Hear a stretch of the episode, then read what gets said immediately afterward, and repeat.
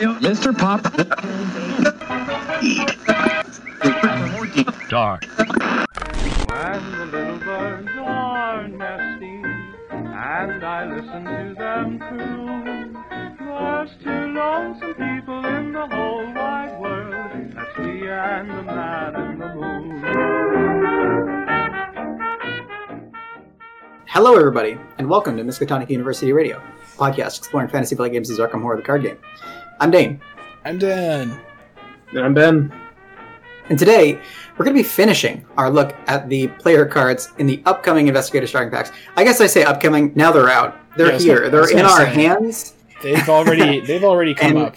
uh, and we've been past. playing with them, and man, are they fun. But so, for those who might not have seen the last couple episodes, uh, we officially started our look at these cards and kind of explained a little bit about what the products themselves are in the first episode a couple weeks ago. So go check those out uh, to, to check the series first to last. Um, but otherwise, we're here.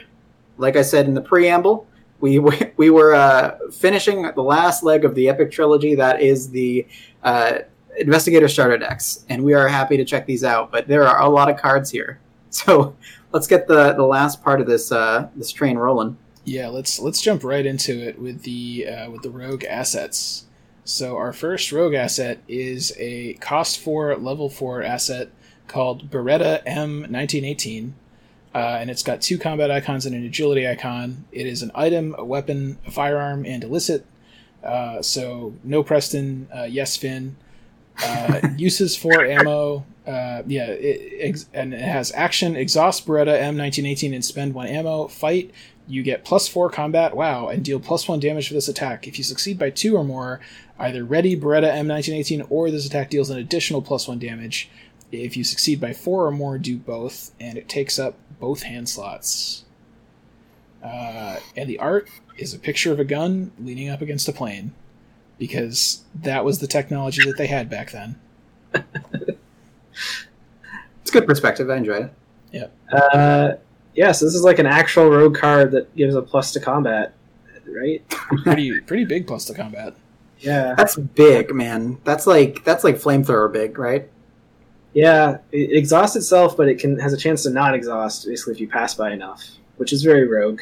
Um, I think with with the plus four and like if you are if you care enough about fighting stuff to put this in your deck, you're probably gonna hope to like pass by two more often than not. So like most of the time, it's gonna ready itself.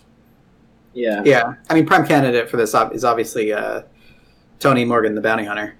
You know, he, he'll get up to a, a nice nine uh, just just with this and and uh, his regular base base skills. So Yeah, it's uh, it's also I mean like Skids could use it, but he has lower base combat. I mean he can definitely hit stuff with this, but he isn't gonna succeed by two or four quite as often. Um, What's uh, what's Winnie's base combat? Is it three? it's three. Yeah, This isn't her deck, so I'd assume she at least can shoot something.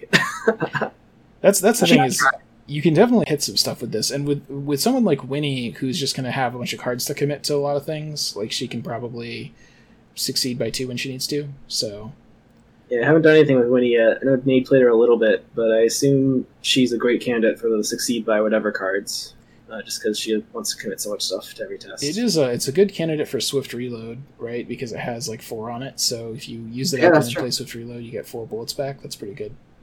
Yeah, or uh, contraband right away if you play it. You know, Yeah, if you got if you got seven dollars.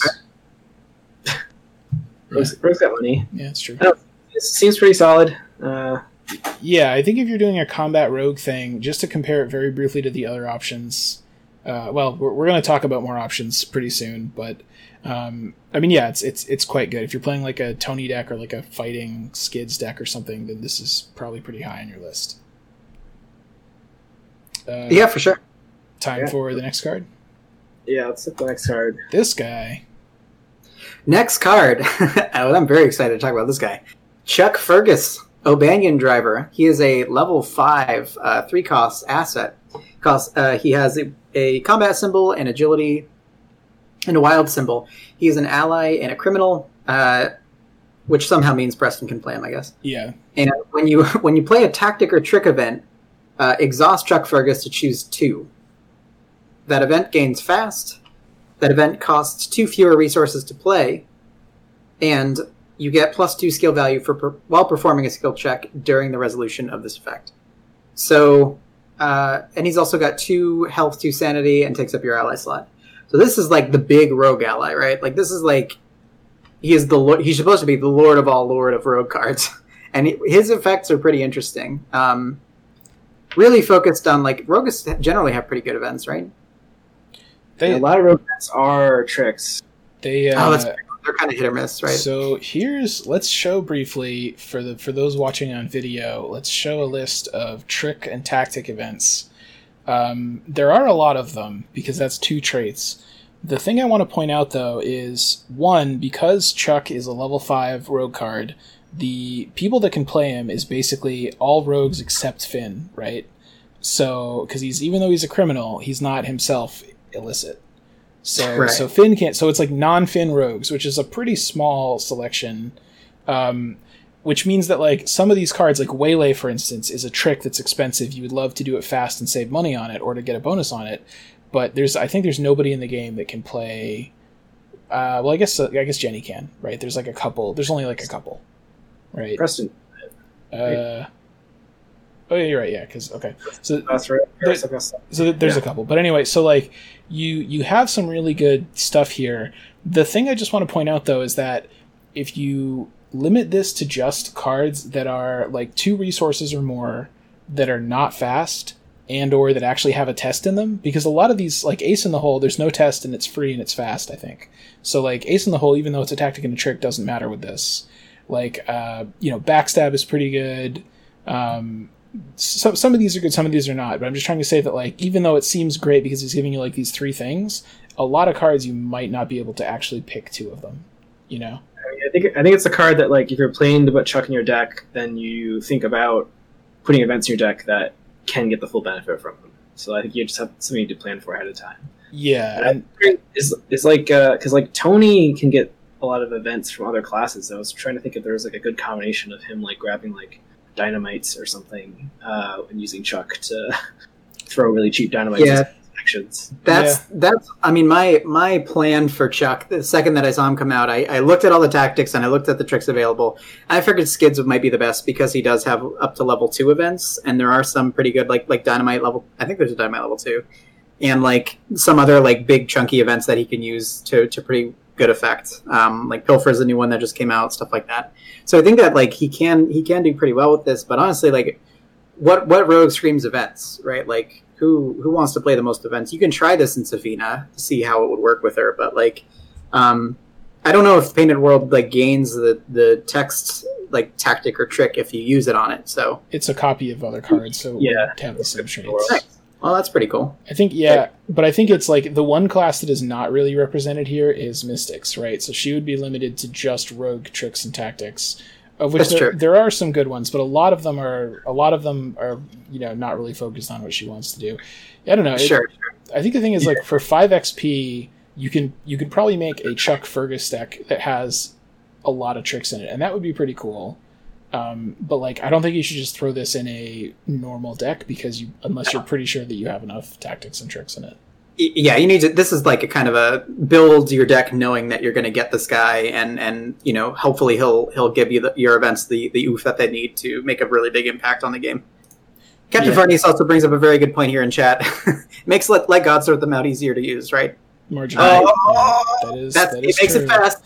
Here But, it is. I And mean, this, is, keep- this is every complaint you've ever had. Keep in mind, you can't use it to play Dynamite and then also use it to play like God Sorts him out because he exhausts himself. Exhaust. So- what if you Unless somehow ready him with uh, Unless you ready him. inspiring presence or whatever? There's, Here we go down down the there's- jank hole. There's always a way. There's always a We're, way. we're digging. Uh, We knew we were going to get here at- at the road cards, man. We're here. I, I would like to point out that he has a very uh, modern, cool guy looking beard and haircut with the kind of like side Oh, yeah. shave there. That's it seems almost anachronistic, but only I don't know. Maybe maybe that kind of thing was also popular in 1920, whatever. So Cracking in the chat said they, they misspelled Colin Farrell. I think Yeah. that's a very, very apt uh, comparison here. uh, yeah, I could definitely.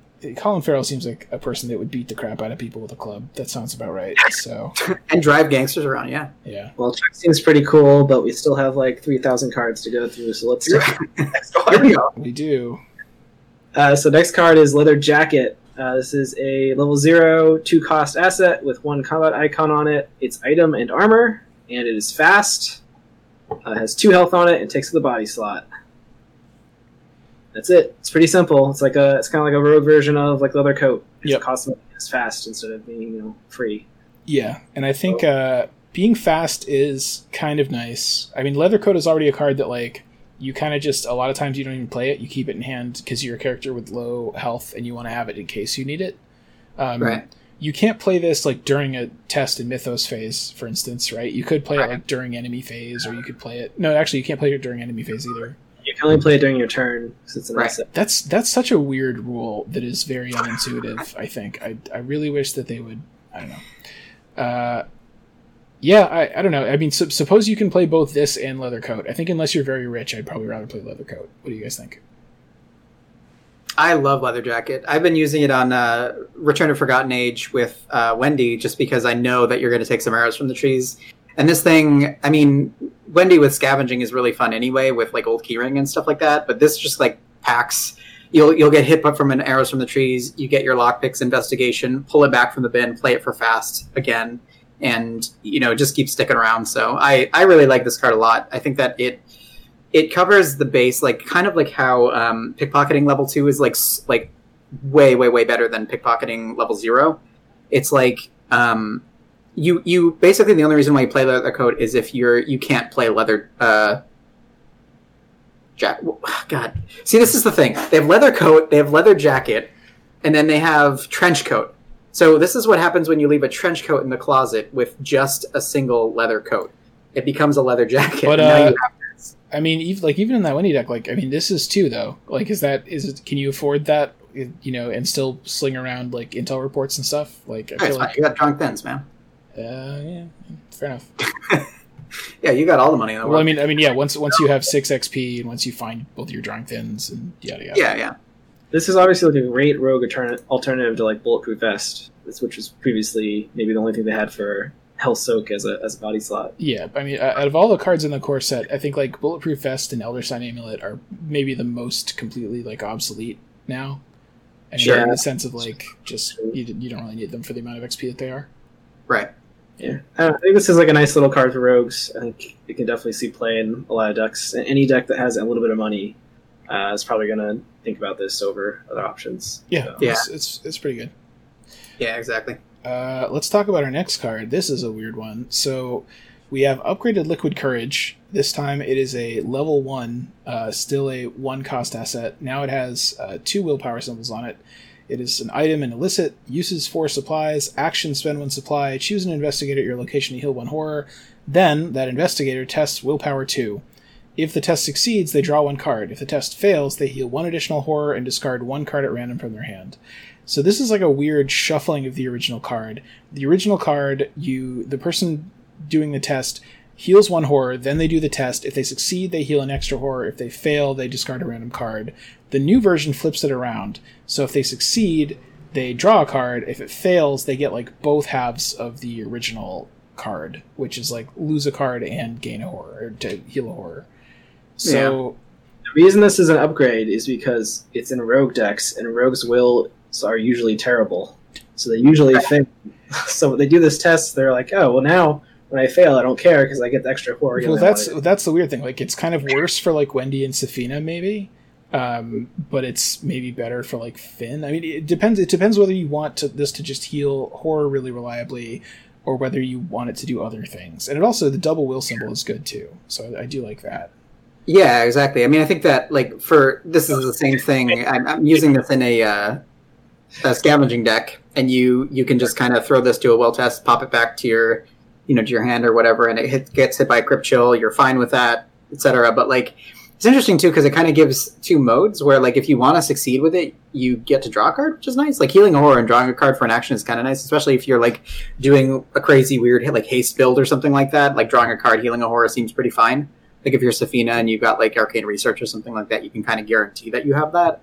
But like, I'm just like the, the part that baffles me here is that it's like a fail card, but it's in like rogue. So, like the person who wants to fail the most in the game right now is Stella, and she doesn't have access to this. And I was like, oh man, this would be such a great I- like. Uh, I think Stella is already going to fail plenty of tests without necessarily. I know, but it, it'd be so good for her.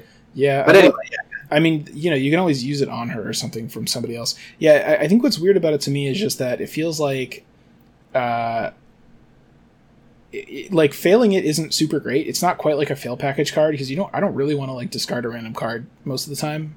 Yeah. you know, so it's like it's not really quite a fail package card. But if you're not going to fail it, then wouldn't you rather have regular liquid courage? Maybe. yeah, So- it's something with Winnie too, right? Like she's just reckless. She she's just gonna take a swig of this, lose a card, heal a bunch of horror. You know Yeah. that kind of. I guess that's that's fair. Yeah. Well, what's what's her base? I mean, all the new investigators have like pretty good health and sanity, right? Yeah, she has Yeah. one will. As, as her sanity though is probably she probably has at least six. Like none of them have like five in Yeah. either. So Or like seven, eight, aren't they? yeah, I think that's They're all very high base stats. Yeah. Yeah, I, I, I like this. Still kind of fits in the theme with Liquid Courage, where like uh, you drink it, maybe you fail and you get extra drunk, but you know you're more resistant to seeing horrible things, but you still you know drop your pocket watch or whatever. I'm, I'm looking for I'm like I'm looking for liquid courage level two where it's like test will two. If you succeed, unheal the horror you originally healed, and then heal a different horror for someone at your location. Then draw a card and discard a card. If you succeed by two or more, then like I, I just want it to be the most complicated card ever. Like each each new version of it becomes weirder in a way that takes us forever to figure out on the podcast. Let's let's let's do it, FFG. We can we can do this. All right, why don't we, Dave? Why don't you go over the next card? Next card is is uh, one of the first cards that I was very excited about for this pack. Lockpicks level zero. Uh, so it's a de- downgraded version of the uh, the one that we got in Carcosa. So uh, level zero, it's still three to play. Uh, has one intellect icon, item to elicit, action, exhaust lockpicks, investigate. Add your uh, agility value to this skill value for this investigation. If you do not succeed by at least two, discard lockpicks. So it doesn't have charges anymore. It's just like kind of a one and done thing. If you fail, if you get draw, draw tentacles, it's it's kind of bad because then you just like get rid of it. But if you're Wendy, you always got that second chance, and it's great. Um, no, this card is, is pretty pretty great. I think for, for a lot of rogues who have a lot of like, for example, Winnie, who has five five base feet. Um, Wendy again is is my my favorite here, just because you get the extra chance to not have to deal with the critical failure of an auto fail or whatever.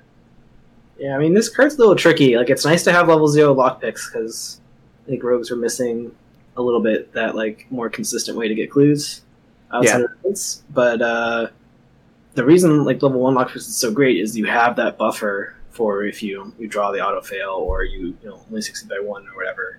Right. Uh, well, this one you have no buffer, which you know for Wendy, yeah, you can redraw, but everyone else, you know, what, what are they gonna do? Right. Yeah, I mean, even even if this Right. costs like two, then I would feel a little bit less bad about like losing it early. But at a cost of three, to play this and then like get like zero or one clues with it and then lose it is brutal, right? My Yeah. Oh yeah. my take on this is it's very good for Wendy if you're going to play lockpicks because as as Dane mentioned, she has the ability to like avoid bad tokens pretty well. Um, and then the other uh, the other part of it is like you just have to have really high int plus agility. Like you have to be high enough that you're almost always going to pass by two. Because that's the thing is like you don't just need to pass the test. So suppose you're at like a three shroud location and you ha- you're like Wendy, you have like three agility and like four intellect or something, or vice versa rather. Okay, if you draw the minus three, then you have to discard this. That's pretty. That's pretty scary. So yeah, you either have to be like Finn plus you know whatever, or you have to be like Wendy, or you just have to have so much money like Preston. Maybe you don't care if you lose it. That's kind of my take on this. Yeah. And actually, fair. this sucks for Preston, right? Because all the stats are bad. So yeah. Yeah. I mean, Chris- also having scavenging helps too. So would uh, I mean, would you play like suppose you know you're going to get lockpicks level one early, which is you're still probably going to upgrade quickly. Would you take this or like flashlight as the? Like, I'd take as the- flashlight over this probably, unless I'm Wendy. If Yeah. I'm Wendy, I'm taking this. If I'm not, then I'm taking flashlight probably. I might lean in that direction too. I don't know. Lockpicks is pretty cool still. I don't, yeah, it depends. Definitely for Wendy, I'd take the new lockpicks. I mean, it is Yeah. it is nice if you like don't want to think very hard about your upgrades. You can just put this in, like, oh, I'll get level two later. You guys, one you later. guys keep mentioning that with all these new That's cards. definitely Is a boom, that, is that like a thing that people really This- think about? This is, this is definitely a thing, especially for newer players that are maybe just trying to get into deck building. Like having Yeah, for sure. the straightforward upgrade path, path I think is very good. I guess. Oh, that yeah, makes yeah. yeah, yeah, fair Yeah. enough. Uh, let's move on So to next next card, is uh, Lonnie Ritter. Probably how you say her name. Uh, she's a feisty mechanic. She is a level zero cost four asset with one combat icon. She's an ally. Uh, she gives you a passive plus one combat and has a free trigger exhaust Lonnie Ritter to spend one resource. Choose an item asset controlled by an investigator at your location. Heal one damage from that asset and one horror from Lonnie Ritter. She has two health and two sanity and takes up the ally slots. So before we talk about how good this is, we need a clarification on how the rules work, right? Which is suppose you don't have suppose you have an item asset at your location, but it's something like a rabbit's foot that has like doesn't even have any capacity to take damage on it, and it has no damage on it. You can still use this to heal a horror off of Lonnie, right? No. You Uh, need to have a valid target, which is an item asset with damage on it. But it doesn't say choose an item asset controlled by an investigator at your location that has damage on it. Uh, but you need to be able to trigger the effect. But the effect would still change the game state if Lonnie has a horror on her. I think you can't choose the item asset because it's not a valid target. But it is. It, it just says choose an item asset controlled by an investigator at your location. It doesn't say. I am very confident the rules nerds had a discussion about this. Um, I'm checking checking Warren's uh, rules nerds summary. Should we just? sh should, do we just need to bring? Do we just need again? we- We've we've talked about replacing Dane. Do we just need to bring Warren on the podcast instead of Ben? Is that where this is going? You can fire me too. You can br- who- bring bring that other Dan onto the podcast instead of me. That'll be fine. rules most often. He's just compiled it nicely into a list I can look at. That still seems useful. That seems really useful. Uh, but the consensus was uh, that you need to have a valid target to be able to, to trigger this. So you do I mean, need I, to. I agree. I, have- think I think we're just disagreeing on what valid target is, and you're probably right because you spend way more time reading about the rules than I do. But yeah, I, I don't know. I mean, I think if that's the way it works, if like you need to have a damage on an item and a horror on Lonnie, then that is pretty hard to do. Yeah, I mean, Uh, this is I leather coat was printed with it, right? Yeah, but I mean, like, okay, now you have to take a damage and a horror. Like, if you if you just take a bunch of horror and you're not taking any damage, then it's like, what do you, you know? Yeah. Yeah. I mean, so the way that I look at this is that it's a four cost asset that gives a combat symbol, has three sanity soak and two uh, health soak. otherwise, it's like everything else is like a bonus if I can get that. But otherwise, Yeah. it's like this is this is the first level zero rogue combat boost, which is great. Like this is like if you again we're talking about like straight cut straight upgrades. If you're going for like um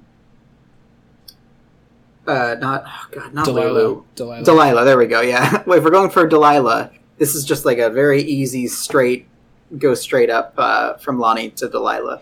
Or if, if maybe they'll print something out that that is uh, like incredible for, for this kind of thing. Like I know that they just printed um, upgraded leather coat over in the Survivor pack uh, that exiles itself. Maybe you can just use her to keep it going or whatever. It would, it would have to be something There's that like puts damage on itself to give you cards or something. Um, that would be cool if that existed. Yeah, no, I, I, I just I wanted to I wanted to try to figure out how the rules work because if this was like you could use it even if you didn't have an, an item that was damaged, then this is kind of like an expensive Peter horror soak combined with like the the combat, and I feel like this is like very good for like skids, for example. But as it is, I think anyone who could like play level zero beat cop would just do that instead. Anyone who has the XP to play Delilah would play that instead. So I, I think that this is just like a substitute for those cards now. I think that's fair for right now. Just like looking at the pool of, of items that have health, it's literally just like four cards. It's like leather coat, trench coat, leather jacket, and uh, the body armor. There's more than that, aren't there? Items that have health. There's like a. Huh. I mean, are there, are there non-body slot items that have health that aren't allies? Now there's like um like Mm. flesh ward, but that's not an I, I don't know that's not an item. Yeah. Uh, there's there's not too many anyway. Yeah. Um, oh yeah, the, the armor the armor that no guardian has ever taken. The armor of Ardennes. Oh yeah, yeah. I mean, it does. It feels like maybe more of like a top-down card, where like it's very thematic for the idea of being like a mechanic who uh, is soothed by repairing stuff, um, and that that means its ability is like very limited. But you know, the plus one combat's not bad, like Dane said. Yeah, it is true. Ca- Captain Farm needs to make, again make in chat making good uh, good as- decisions here. Grief and Tommy by repairing his leather coats, so he can't get that money back. Got to do it. Got to do it. Value's too good to pass up. Anything else to say about Lonnie, or should we move on? No, why don't you take us to the next Moving right card? on. All right, uh, cigarette case. We have a reprint of the level zero version, uh, and we have a new level three version of cigarette case. That's pretty cool. Um, so I mean, best best rogue card in the game, basically, or certainly up there. Um, so Oh, yeah. it's two cost asset. Now it's level three. It has two willpower symbols on it. It's an item and a charm. After you succeed at a, s- a reaction, after you succeed at a skill test by one or more, exhaust Lucky Cigarette Case. Search the top X cards of your deck for a card, draw it, and shuffle the remaining cards into your deck. X is the amount you succeeded by, and it still takes up an accessory slot. So the difference is it has a second will symbol on it, and it now has the kind of upgraded rabbit's foot effect where instead of just you have to pass by two, now it's like the amount that you pass by matters, and that's how much you get to search. Well, you still need to pass by two if you want to get at least one card. Well, that's well. What I was going to say is, well, well, no, you have to succeed by one or more, right?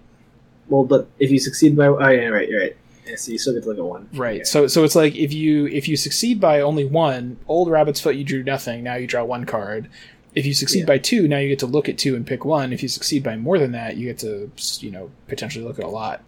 This So- seems very, very, very good. It's really good. Yeah. Oh yeah.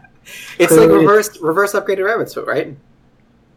and it's kind of it's kind of arguably better than that because like you you probably didn't fail a whole lot of tests by like a lot with rabbit's foot. I mean, with drawing thin, maybe you did, but that was kind of like a combo. With this, you you're kind of like already trying to succeed by large amounts if you have cards like all in, you know, or, or some Right, cards. right. So Yeah. I was so upset when I saw that this was three experience, though, man. I was so excited to have like a, a never never ending Wendy draw deck where you have like level three rabbit foot and level two this. Yeah, Oh man, that would have been so funny. No matter what, I can draw cards. But Isn't it- um, it's too bad there aren't. Any- Mandy It's really can too bad there's no good rogue rogue? characters to play this on. Such What'd a ask, good card. Can Mandy be subclass rogue? I forget what her subclass She option is. can't She- play assets. she can't play assets though. Yeah, But she can play You Owe Me One.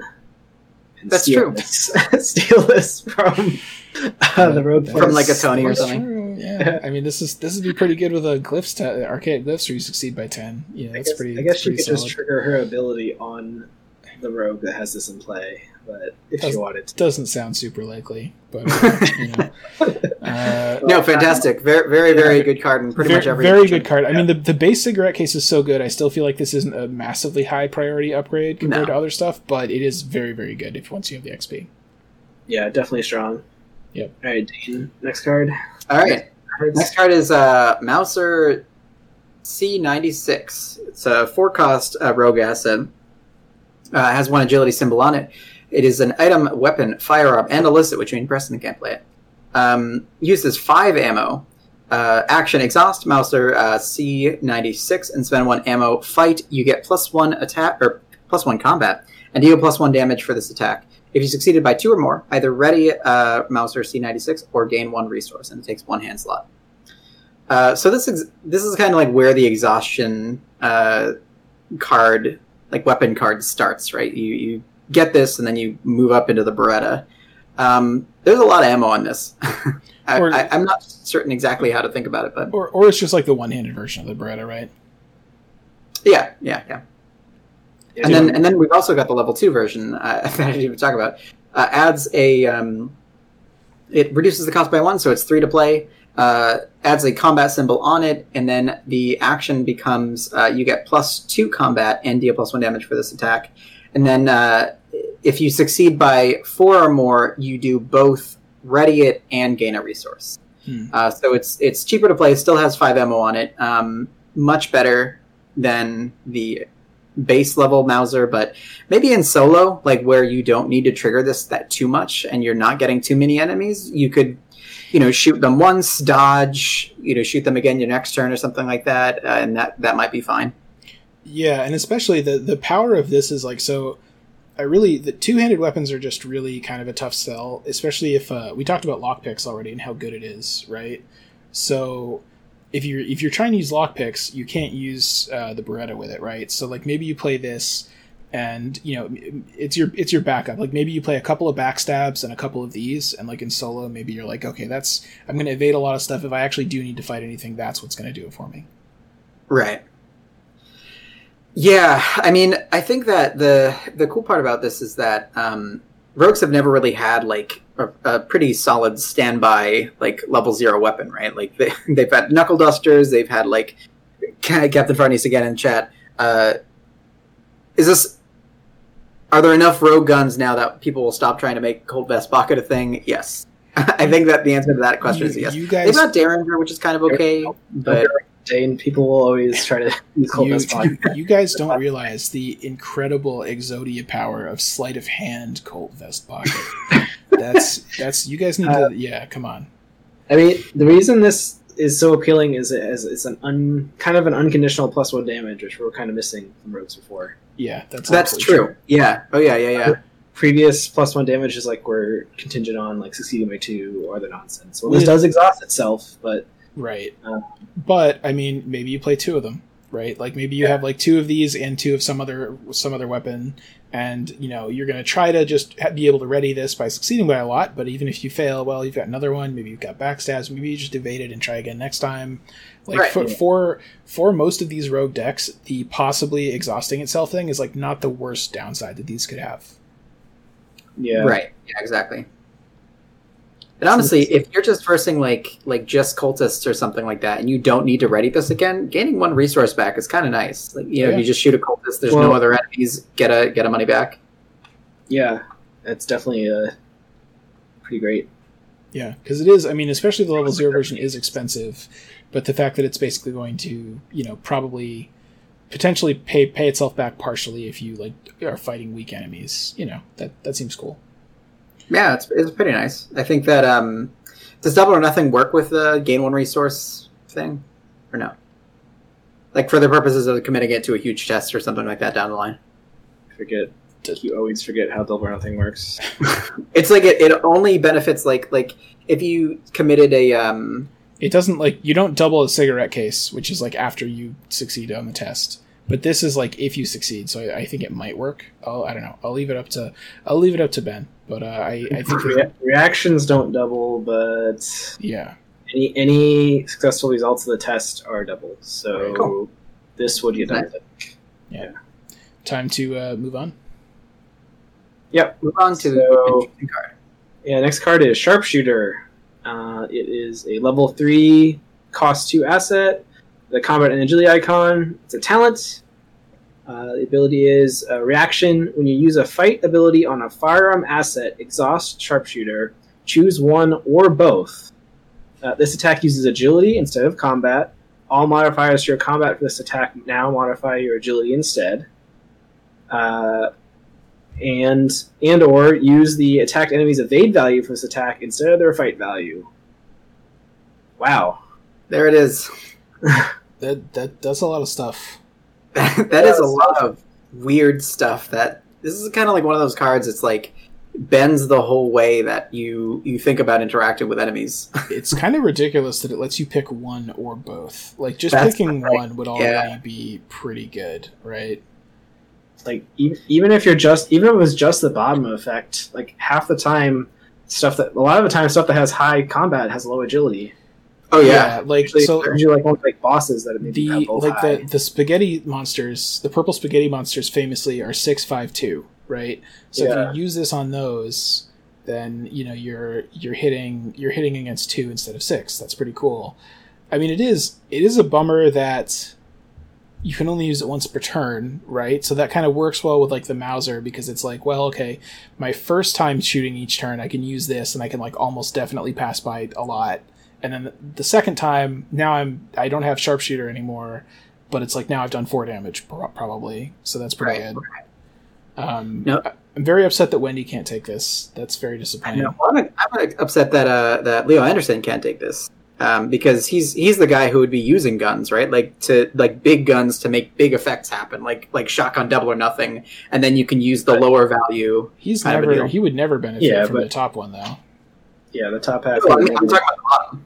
Yeah, but I, I yeah, I, I I think on average like a high roller or something is like better if you're just using one of these two things. But Yeah, it's. I mean, it's- I think this is perfectly reasonable to like if, if you know kind of what you're getting into, and you know that like really big enemies will have like a very very, and you're like going into this as Tony or something like that, and you've got your your sawed off shotgun, you can use sharpshooter in that way, literally just to use the evade value rather than like if it's like a six two, uh, in terms of like combat versus agility, well, that just takes off of it. so that's an interest, That's an interesting question. Is would you take this if you were playing a character that is not that has like lower agility than combat, like Tony?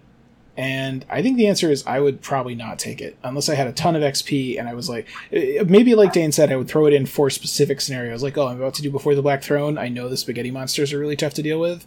Maybe I would put it for those particular locations, but I think that the use case where this is just a solid card in your deck always is for somebody like Winnie who has higher agility than combat. Because then it's like, in addition to picking whichever agility, in addition to picking between fight and evade difficulty on the enemy, she also gets a plus two by just using her agility instead. You know? Yeah, yeah. I think it's just really versatile, honestly. Like because you can use it in either of those situations, like it, it's it kind of fends for itself. Yeah, I just the, the only th- last thing I want to say though is do do compare it to like uh, High Roller, which is like one less XP, same cost, kind of a similar effect. You use it once per turn, and it makes it easier to pass tests. But that is, I mean, that one there's the risk of like losing the money, but like that is also kind of more flexible. So just just something to consider.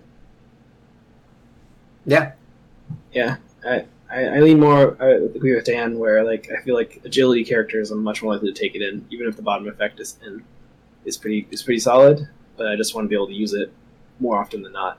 Add uh, add this to the giant tower of green cards that would help Rita be less bad if she was allowed to play them.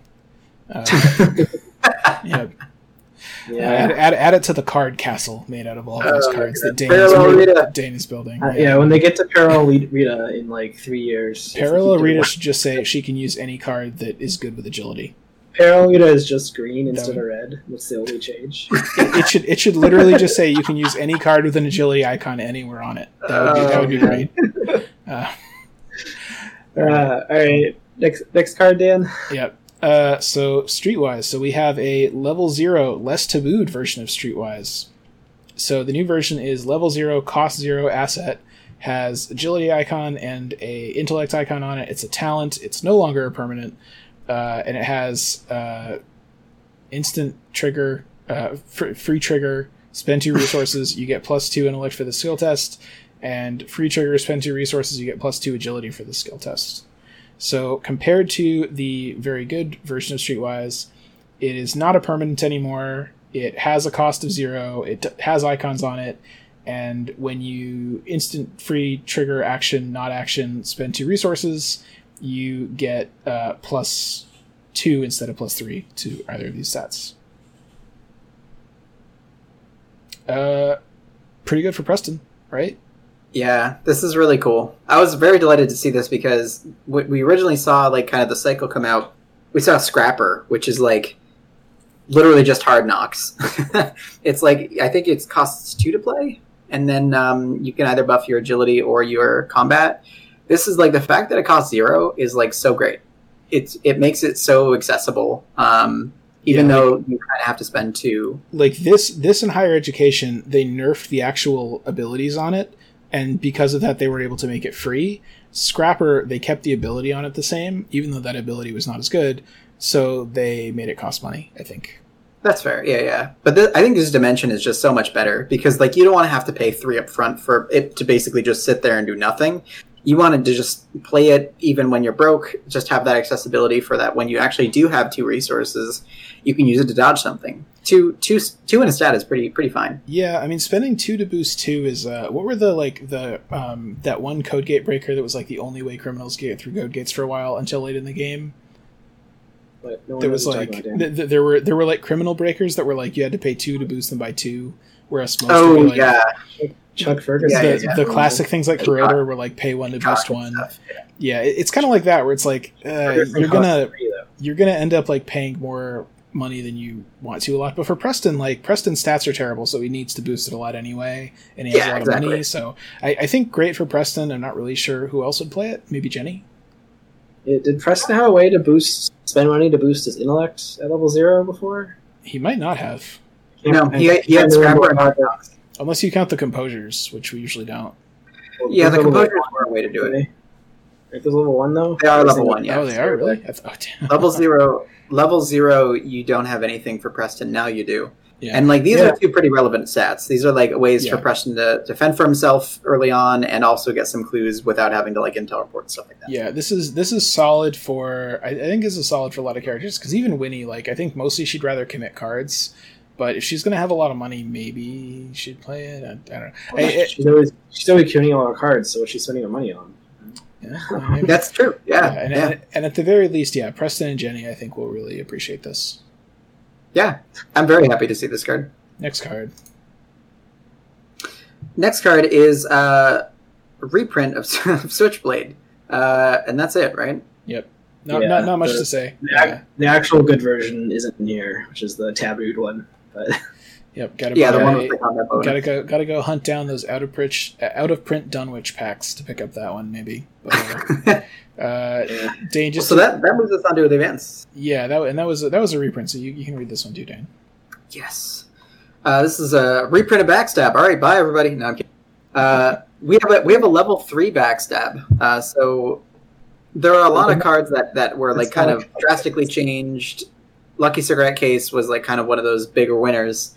This doesn't have a lot different. Um, just level three, still costs three to play. Uh, still just has one combat, one agility icon on it. Fight. Uh, this attack uses uh, agility rather than combat. This attack deals plus two damage, but they tacked on if you succeed by two or more, return backstab to your hand at the end of your turn. So we'll see this come back in, in a couple different cards, I think, here, but this is kind of like the new thing. Uh, where if you succeed by a bunch, you actually get it back. How many backstabs is backstab to backstab when you backstab a backstab with a backstab? How is the many question. how many times can you afford to backstab somebody? is the is the real question. I do I do love it when they upgrade a card and, and it's like a significant amount of XP difference, but the change is like just a new line added to it or like a small change to it. I always Yeah, think that's, yeah. that's, that's kind of fun. this is not worth three experience. Uh, you you get to return it to your hand at the end of your turn. Here's the thing: it's like a bow that doesn't take up hand slots, right? If you can like continue to pass it a lot, if you're like, well, I might need to kill a couple of things, but I don't want to commit to like you know using up my hand slots on a bow. I want to use lockpicks. I mean, that could be that could be worth something. If you're like if your agility is so awesome, you're going to pass by a lot. I do like. I think that. I mean, obviously, Wendy Wendy can't take this, unfortunately. But like, I might take this instead of a bow and Wendy just so I can use lockpicks. But uh, but anyway, on to the next card. The next card is Cheap Shot. Sorry, Uh, I, I, I think you pronounced that wrong, Ben. How do you how do you pronounce this card? Oh, uh, sorry. Uh, Dane calls this, I think, uh, sparkle powder or something. Close. No, it's, You're po- it's getting pocket. close. Uh, color spray? No, that's a D and D thing. Uh, It does look. a oh, little pocket, like pocket, pocket sand. That's There we go. Pocket sand. uh, which I yeah I took me a long time to, to correlate that, but I see in the card it does look like she is throwing sand at the giant She's eyeball using monster, Pocket And that, sand, that sand exactly. might have come from her pockets. or or it could have come from the beach that she's clearly like sitting on. Like there's like sand underneath her. She might have just No. picked it up. Well, there you go. Or do you think she dumped all that sand out of her pocket and then picked us all It's up? it's, it it's it's good for the cards to offer us these mysteries for us to speculate about. That's what I think. So cheap shot is we have reprint of level zero, and we have uh, a new level two version. So it still still costs two, still co- two comp, two, yeah. It still costs two and has a combat agility icon on it. Still a trick. The ability is still fight. Add your agility of your skill value for this attack. If you succeed by one or more, automatically evade the attacked enemy. The original was two or more. But and then this also has if you succeed by three or more, return cheap shot to your hand at the end of your turn. So very similar to backstab, um, except this one costs one less experience and improves upon the base ability as well as adding the return to. It's it's really weird that they changed all the numbers around a little bit. They didn't just like add that if you succeed by two or more. Right? This is what I mean. I mean, I guess this already was if you succeed by two or more, so they couldn't just do that. Yeah. So that, that well, I guess maybe they didn't want it to be succeed by four, two, succeed by two, and then succeed by four or more. Yeah. But why does this cost two experience instead of three? I know. this you is still- what I mean. Like, so like Wendy can they, take it. You know, they gave this the treatment, right? This is like actually kind of reasonable. I've never played Cheap Shot before until I saw my friend, good old Dan A, who was on the cast a, a long time ago now, uh, use use it in Rita, which was kind of cool because when you you fight, you evade, and then you also, or, or no, you fight, you succeed, you get a, you get a punch in, but you also get the evade trigger from Rita, It so you is. kind of get two damage. It is part of the much smaller pile of rogue cards that Rita is allowed to play. Uh, I know, I- and this this got the treatment. This is a two experience, and and This does seem know. good for Rita, right? Can she Yeah. play? Can she play up to level three tricks or something? I think it's level yeah, because she can play Ace in the Hole. Yeah. Yeah. So, like, like I mean, compare this to the backstab upgrade. This seems like a much bigger upgrade. I guess because fighting is maybe more valuable usually. It's like a much bigger Uh, upgrade to a worse card, I think. Right. That's I mean, exactly this is yeah, it's uh, okay. and It's it still a fight, and it gives you probably automatically evade because if you're you want to fight with your agility. Uh, anyway, it means your agility is probably high. Um. Yeah. I'm, I'm still not impressed by the return to hand than your turn thing. But if you combo this with tr- uh, Chuck, then you know maybe it's fast and free. Right. Um, It's it's also it would be kind of nuts if you got these cards back immediately, so you could just like cheap shot, cheap shot, cheap shot. Uh, you know, That's that exactly it. That'd be kind of fun. It's very- but- It is very confusing why it's at the end of your turn. There's also uh, some fun rules ambiguity there because like Oh, what hap- what happens if wow. what happens if the card gets like taken out of play by getting shuffled into your deck because your deck shuffles or something else happens to it like Well- it turns into well, face let- down. Let us let us know when you find out. Again, my But what about what about Sefina? my If my, my, my can it come prediction is Seg fault all the time. Yeah, that's usually Yeah, what happens? Yeah, n- uh, no, but we couldn't figure it out. I think somebody sent a question to MJ, uh, so we'll we'll find out. Yeah. when they get back to us. For But now, uh, though, let's uh, let's move on to the next card, uh, which is Copycat. So this is a new card. This is a level three skill. It has one question mark icon. Uh, the art is like a kind of regular Seth Rogen and evil Seth Rogen on opposite sides of a mirror. Uh, it is a gambit, and it says after you commit copycat to a skill test, search the discard pile of another investigator for a skill you can commit to this test and commit it. After this test ends, place that card on the bottom of its owner's deck. Oh my god, this is a card. I didn't it's even a, it's a fun came out. one. It's a fun one. what? pretty, I'm pretty sure this is an FFG employee art, but I don't remember who it was. Oh Wait, really? Seth, wait, was Seth like, Rogen works at FFG. No, that's not. He did- That's so he did- he weird. actually- He actually interned there for two weeks. Wow, that, would, that would explain a lot. Um, Uh, it's kind of weird. This This is is three XP, right? Like this is cool, but it seems like a fun card, not like a like three XP is a lot, isn't it? yeah, this, this, is, this is definitely a fun card because it's it relies on you to be able to grab cards from other players, but it could give you access to like weird cards you normally can't commit, like even simple ones like deduction or vicious blow. If you have Wow. like if you have like a Mandy or whatever that has like level two deductions and and uh, perceptions, that then it, in your investigating it becomes kind of cool, you know. And this is any skill card, so you could grab a high level skill card from them as well, like the upgraded cantrips, but obviously cooler ones It's as un- well. Like It's unfortunate that you can't grab an all in out of your own discard pile because that would be a co- that'd be a hell of a combo actually if you could do that. Yeah. well, if That'd you're, if you're doing uh, the all rogue run, uh, you know, doing an emerald challenge, everyone gets copycats and all ends. Yeah. and then you just grab It- them from each other it's, recur it's them. also like all those all the like there was another kind of bad rogue skill card that was like find another card out of your deck and play it like this that's kind of good for winnie because it like automatically means you're committing two things Yeah. Hmm. Oh yeah, because yeah, you commit this and you grab it from someone else. so for then so for tr- winnie it's like commit this grab a card for someone else and then draw a card right yeah, so i i think i might do play it i think i might play it in winnie once you get the xp i probably wouldn't play it in other decks I play it in somebody who could like do kind of both seeking or fighting. If you have like both like a guardian and a seeker, because that way you can get like a deduction, like a level two deduction. You could get like a level two vicious blow. Like you, you have the potential to get some like crazy cool stuff. But like that's a good point it's kind I of think it's so dependent weird. on, it's dependent on your allies, like what type of decks they're running. yeah Like, if- what if you're playing with like Minh or someone that has a lot of skills that has good things you can grab? What, So, can you do this to I have truth? uh, What happens to I have truth? Well, I have truth it doesn't go in the discard pile, does it?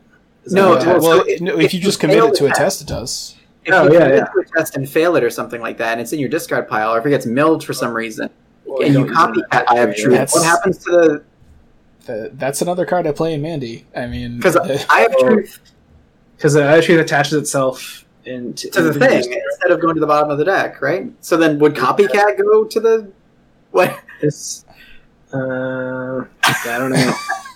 wow, even more. trying to get really good skill cards. You know what I mean? Like They've- things that If- like if- add it, add it to the spreadsheet, Ben. Add it to the list of questions about these new cards. Yeah, this, Uh, this particular one is not on the existing question sheet. re- report back to the report back to the cave of rules goblins that we have discovered a new gem of a rules question for them to bang with their hammers.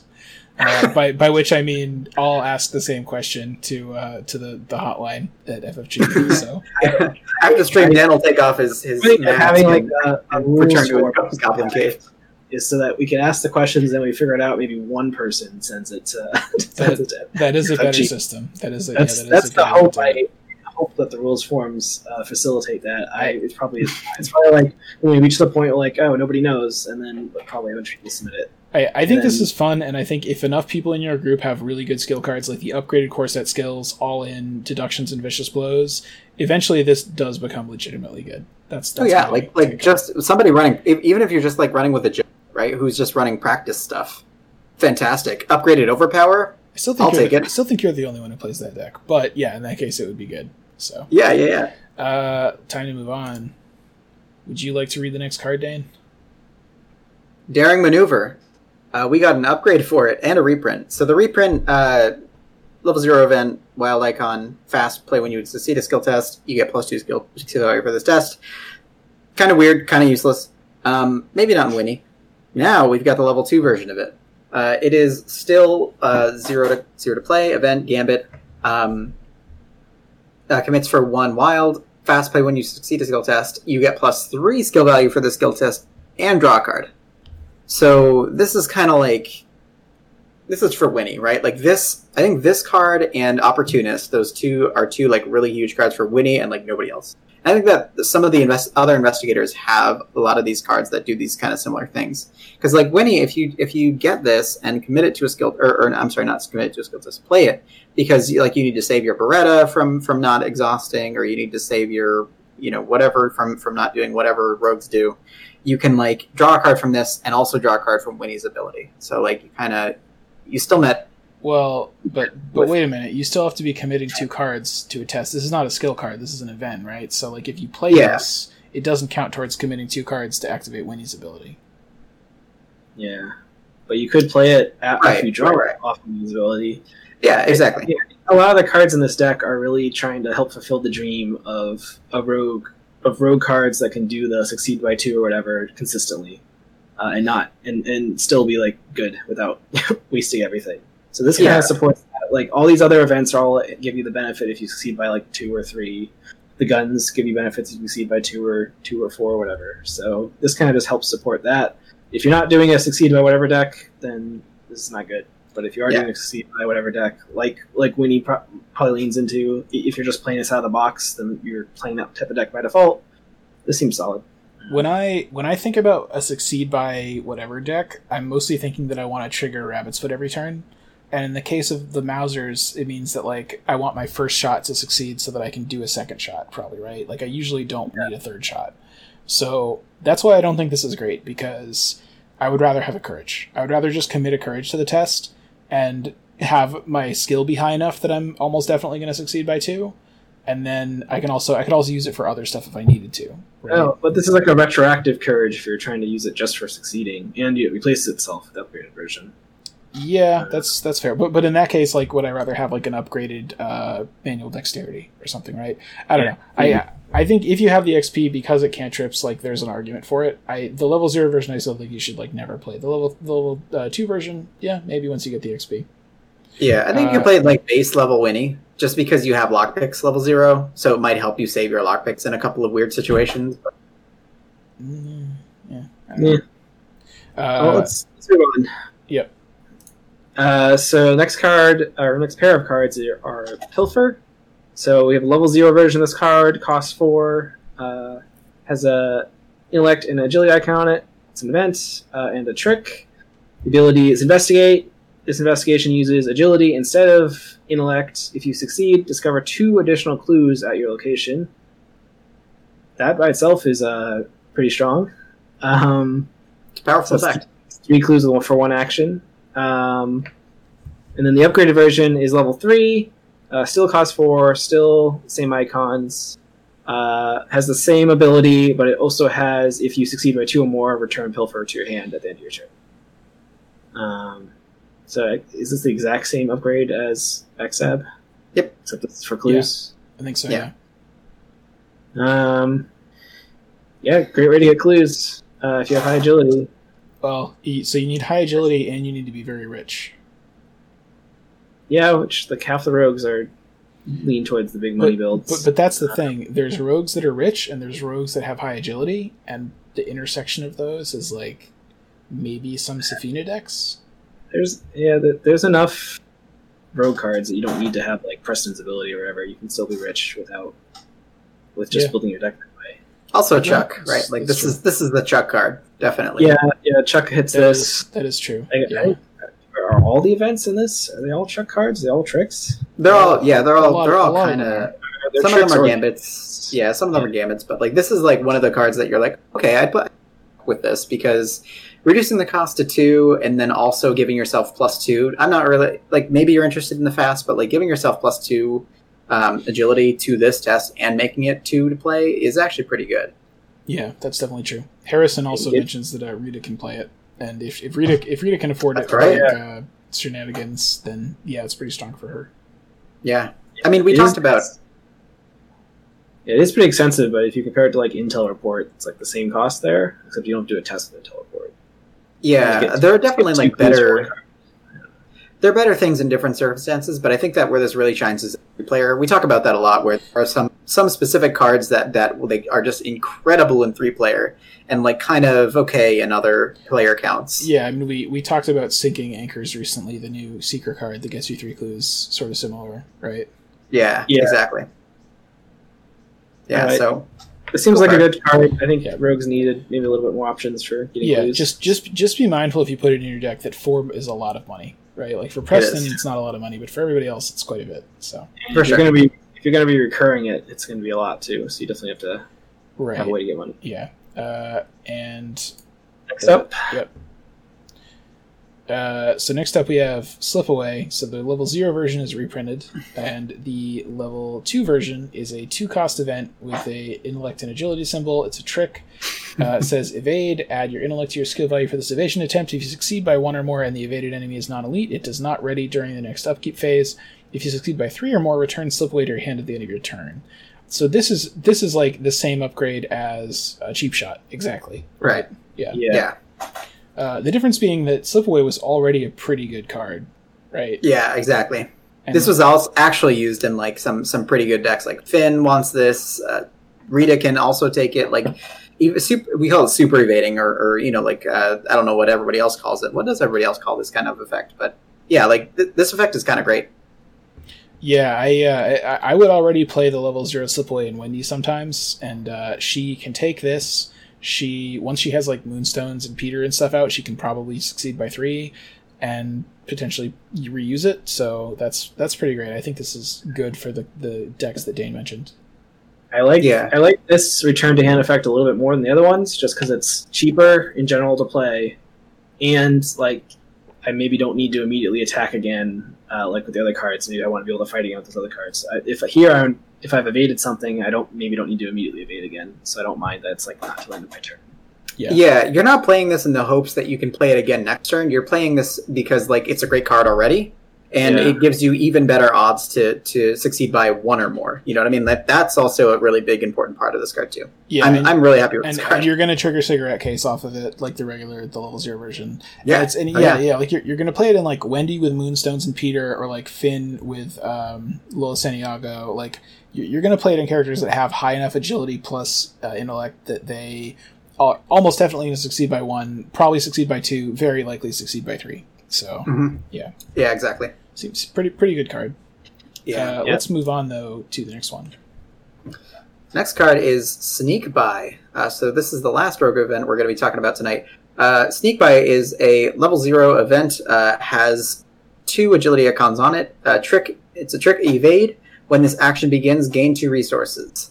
Um, so this is kind of along that whole cycle of there's uh, burning the midnight oil, cleaning them out or clean them out, and uh, we got sneak by now. Uh, sneak by, pretty pretty solid kind of a rogue event if you're looking for like an event based decks. Um, can give you some money in a pinch, but also commits for two two agility, which is something that the other ones don't offer actually. Um, You know what I you know what I was kind of thinking? Are these like I I don't think there's a purple version of this, right? Is it because the purple version is on cage? Kind of. uh, it's kind of an interesting analogy. Yeah. Because I mean, it's it's not it's what was it? There's only like three basic actions that are skill test based, right? Yeah. It'd have to be like parlay or something, right? it could be. Yeah. Survival was parlay gain two money because Oh yeah, because there wasn't a, there wasn't a survivor one either. I mean, they could have Right. made one of them be like move and get two money. That would be like maybe less good, but you might still play it. You know? I mean that that would that would be generically good for everybody. Yeah, Yeah. well, yeah. So put make it make it the That survivor one because they often get that kind of thing. Um, Yeah, but it, yeah, I, I like that this has double agility on it. That means that it's like pretty reasonable if you think that you might want to commit it as Winnie or you might need money. Not bad. Very basic, yeah. it's a it's a simple like evade boost, just like the other two. Finn likes it. Uh, Can use yeah, it on Finn- his free evade. People with crystallizer like it. That's actually that's actually something that I did. People with crystallizer like this because you can, you know, it's kind of a evade card. You get the extra value out of the out of the symbols on the on the left. But notably, crystallizers doesn't like slip away the upgraded versions of slip away and pilfer and all that stuff because they because they Well, get returned to your correct. hand We're actually not sure. Doesn't does Crystallizer put them face down or face up underneath itself? face down. Then they might not get hooked back up because of that effect. We don't. We're not sure. They- But when stuff when stuff's face down, it's like no, it's no longer that type We- of card. We've entered the Rogue Valley. Yeah, like they, they might be teleported It's into weird. the cyber realm, and uh, yeah, Yeah, There's shit coming out of the walls. Nobody knows what's you, happening. you, you hold up the card and instead of like readable text it's all like garbled like random characters or something it's like great i guess it, i guess i guess it fell into the reality hole again We're in, Uh, we're in rogue territory. we No, were, we were also so close to getting through all the events without talking about Crystallizer. So Yeah. close. You I thought we could I get was really, I was Uh, really all excited for that. let's let's let's go move on to the skills. Uh, so the first rogue skill we have is Daredevil. Uh, it has one wild icon on it. Yes, it is level zero. It is fortunate and practiced. Uh, after you commit Daredevil to a skill test, discard cards on the top of your deck until you discard a rogue skill you can commit to this test. Commit it. Shuffle each weakness that was discarded by this effect back into your deck. That is uh, notably, there is a level two version of this that came out in the last. Uh, the last set. oh is, is that the one i was thinking of the, the one that is Yeah. used to like fetch an all-in in like one particular combo deck yeah exactly. Yeah, exactly. I forget there was a level two version. Man, no. Win- Winifred is on a It's ton either of level these. two or three, Winifred is on a ton of these cards. Like we talked about, Estella was only on like one besides her signature. cards. Yeah, Winifred is she's on like basically all these Winifred's cards. on like most Yeah. of these. Yeah, Yeah. So the level two version, uh, that's way better. That one you get to reveal cards to the top of your deck until you find one, uh, instead of discarding them. Yeah, And you you also- shuffle each weakness back in your deck is like what? Why? I don't want to do that. I mean, you know, if you have cards that are like have flashback or aftermath or something on them, then you kind of want them to be in your discard pile. You know. Uh, Well, that's Yeah. actually true for Wendy or something. Like if if you if You you want want- like winging its and stuff like that in your deck, that'd be kind of Yeah. neat. Maybe you want like control of like what's in your discard pile more. You don't just want like a bunch of random garbage in there. yeah, Ah, and that's you, true. and Yeah, you also like you might not have that many. Yeah, I, I, I don't think this is. I mean, I, for Winifred, maybe just because it's like it's two and one kind of skill cards, so maybe it's worth it. yeah, that is true. I mean, Because I mean, milling your deck is like it's fine. It just means you're going to take horror at a slightly higher rate than if you weren't doing that, right? Yeah, it also um, how how bad the um, each of the your your weaknesses are, right? Like if you have doomed, don't take this. if you have like really bad weakness, but if you have like weaknesses, like for example, if you have uh, indebted or something like that, maybe you just don't care about drawing your weakness, um, that kind of thing. Um, Yeah. But I, I mean, I see this card like purely as kind of a combo. You like find your all in immediately and, and and you know go for it. You're not really playing this for like any specific kind of value. That being said, it is like you it is practice, so you can get it with uh with um what you call it uh practice makes perfect. I think it's I think it's a really tough sell unless you really want to get the two for one with Winnie. That's like the only saving grace for it. I think. Yeah, that's fair. Kind of, kind of not super interesting. Move on to the next one. Yeah, The next one and the last. Oh no, not the last one. I'm just kidding. yeah. So next next one, Dan. Yep. Uh, so we have level two manual dexterity. By the way, is this the first of the decks we've talked about that has multiple skill cards? Like the previous ones just had the upgraded core set skills, I think. Oh yeah, that's right. Yeah, yeah. Uh, it's the first one has more than two, I think. Like the other ones were a reprint and upgraded. Uh, maybe maybe reprints, yeah.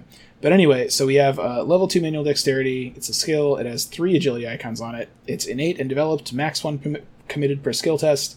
If this test is successful, draw one card. Two cards instead if it succeeds by two or more. So very similar pattern to what we saw with upgraded uh, vicious blow. Uh, sorry, upgraded uh, overpower and upgraded deduction. Um, sorry, upgraded perception. Getting them all mixed up today. Uh, it's not practice, so you can't do the overpowered practice makes perfect thing. Draw a million cards but uh, still pretty good. You know, good for Winnie. Draw a lot of cards. Forget Yeah. what Silas's deck building is. Can he take? Oh yeah, he could take this. He can take zero to two and eight cards. Yep. That's So, kind of neat. Might be kind If of. you're fun. doing like an evade based Silas with like a bow or something like that, that'd be kind of cool. Is this this yeah. in there. is this Trish in the art for this? I, I have no idea who this is. Isn't Trish like? Does she have black hair? I thought she was No, a she- blonde No, she's rogue. blonde. Doesn't I look a lot like Trish. her, but it's I the only blonde rogue I can think of. I mean, really, y- y- this any any card can be Trish, right? Isn't she like a special agent? That is She true. shows She the- wears the- disguises. by- She she's got Actually, the, yeah, all- got the whole uh, Mission Impossible like thing going on. This on. is definitely Trish. She has blonde hair. She wears like a blue trench coat and has we, like we, gloves. we were just talking about how Winnie's in all these cards. It could actually be Trish in Winnie disguise. uh, Surprise, all Trishes. but let's let, let's move on. If you want to read the next one, Dane.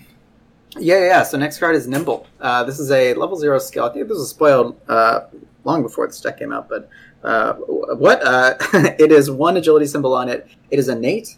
Uh, for each point the skill succeeds by, after it resolves, you may immediately move to a connecting location to a maximum of three times. This is such a weird one.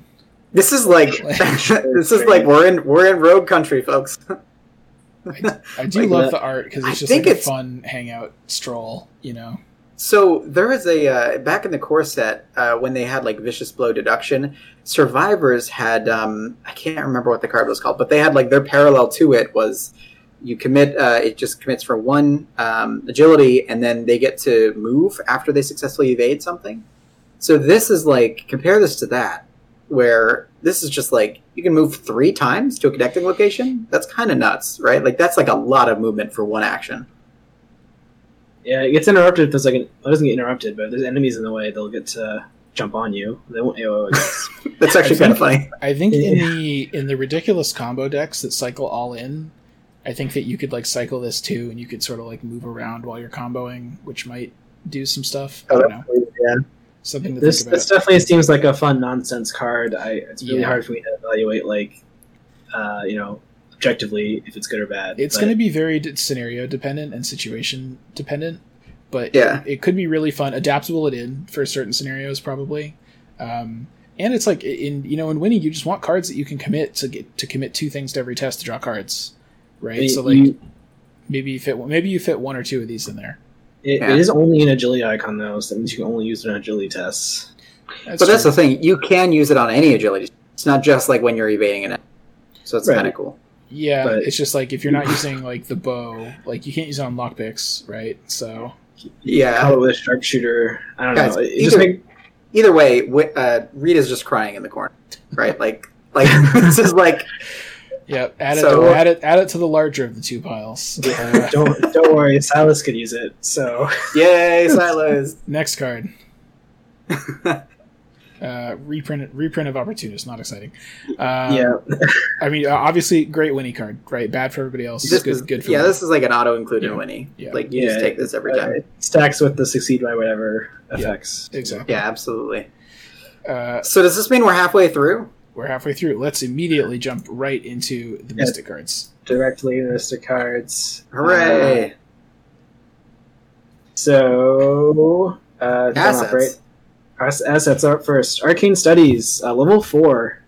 Uh, so we've seen level zero and level two of this in uh, the core set and Return to core set.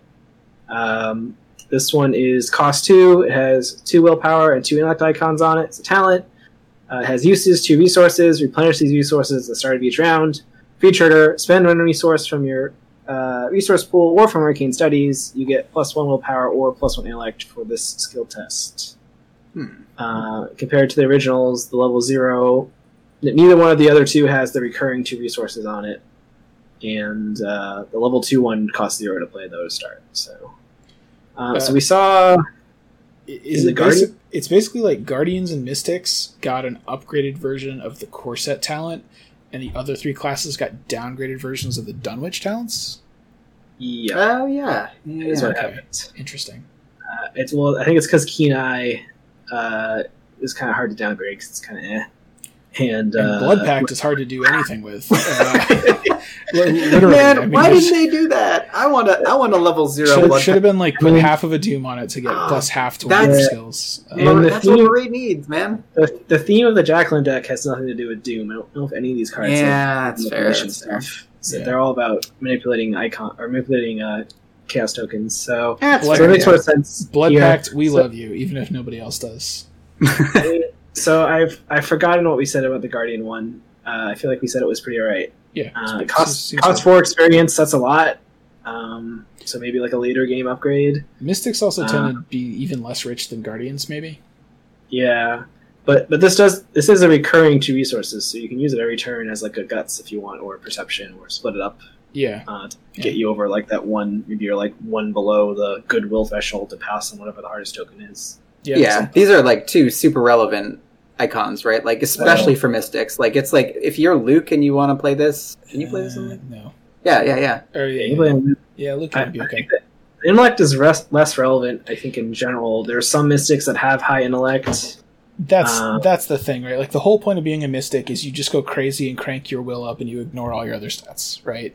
So like you don't really need this. You'd be better off just having like things just a static boost, like just play like uh crystal the pendulum or like uh, holy rosary or just anything the tarot card just anything that boosts just your will but like statically for every test that's kind of what you want not this right Yeah, I mean, like there is an offshoot though of like mystics who want to use like get both use of their will and their book. Like Marie was the first. We've got Norman. We've got somebody coming out soon, Gloria, who has both like a four and a five. We've Yeah. got Luke who has a four and a three, both reasonable. Justice, Justice and Norman, just because he does use his intellect. uh, Yeah. yeah Nor- norman's a pretty solid choice for this i guess So uh, Yeah, not, I, so- I, I would say so- not like a general purpose like everyone should play a mystic card though so yeah, yeah, that's fair.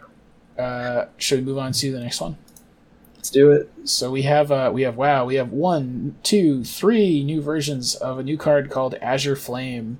So the the level zero version I'll try to explain this as, as concisely as we can. The level zero version is a three cost asset with one combat icon. It's a spell. It says uses four charges. Action spend one charge.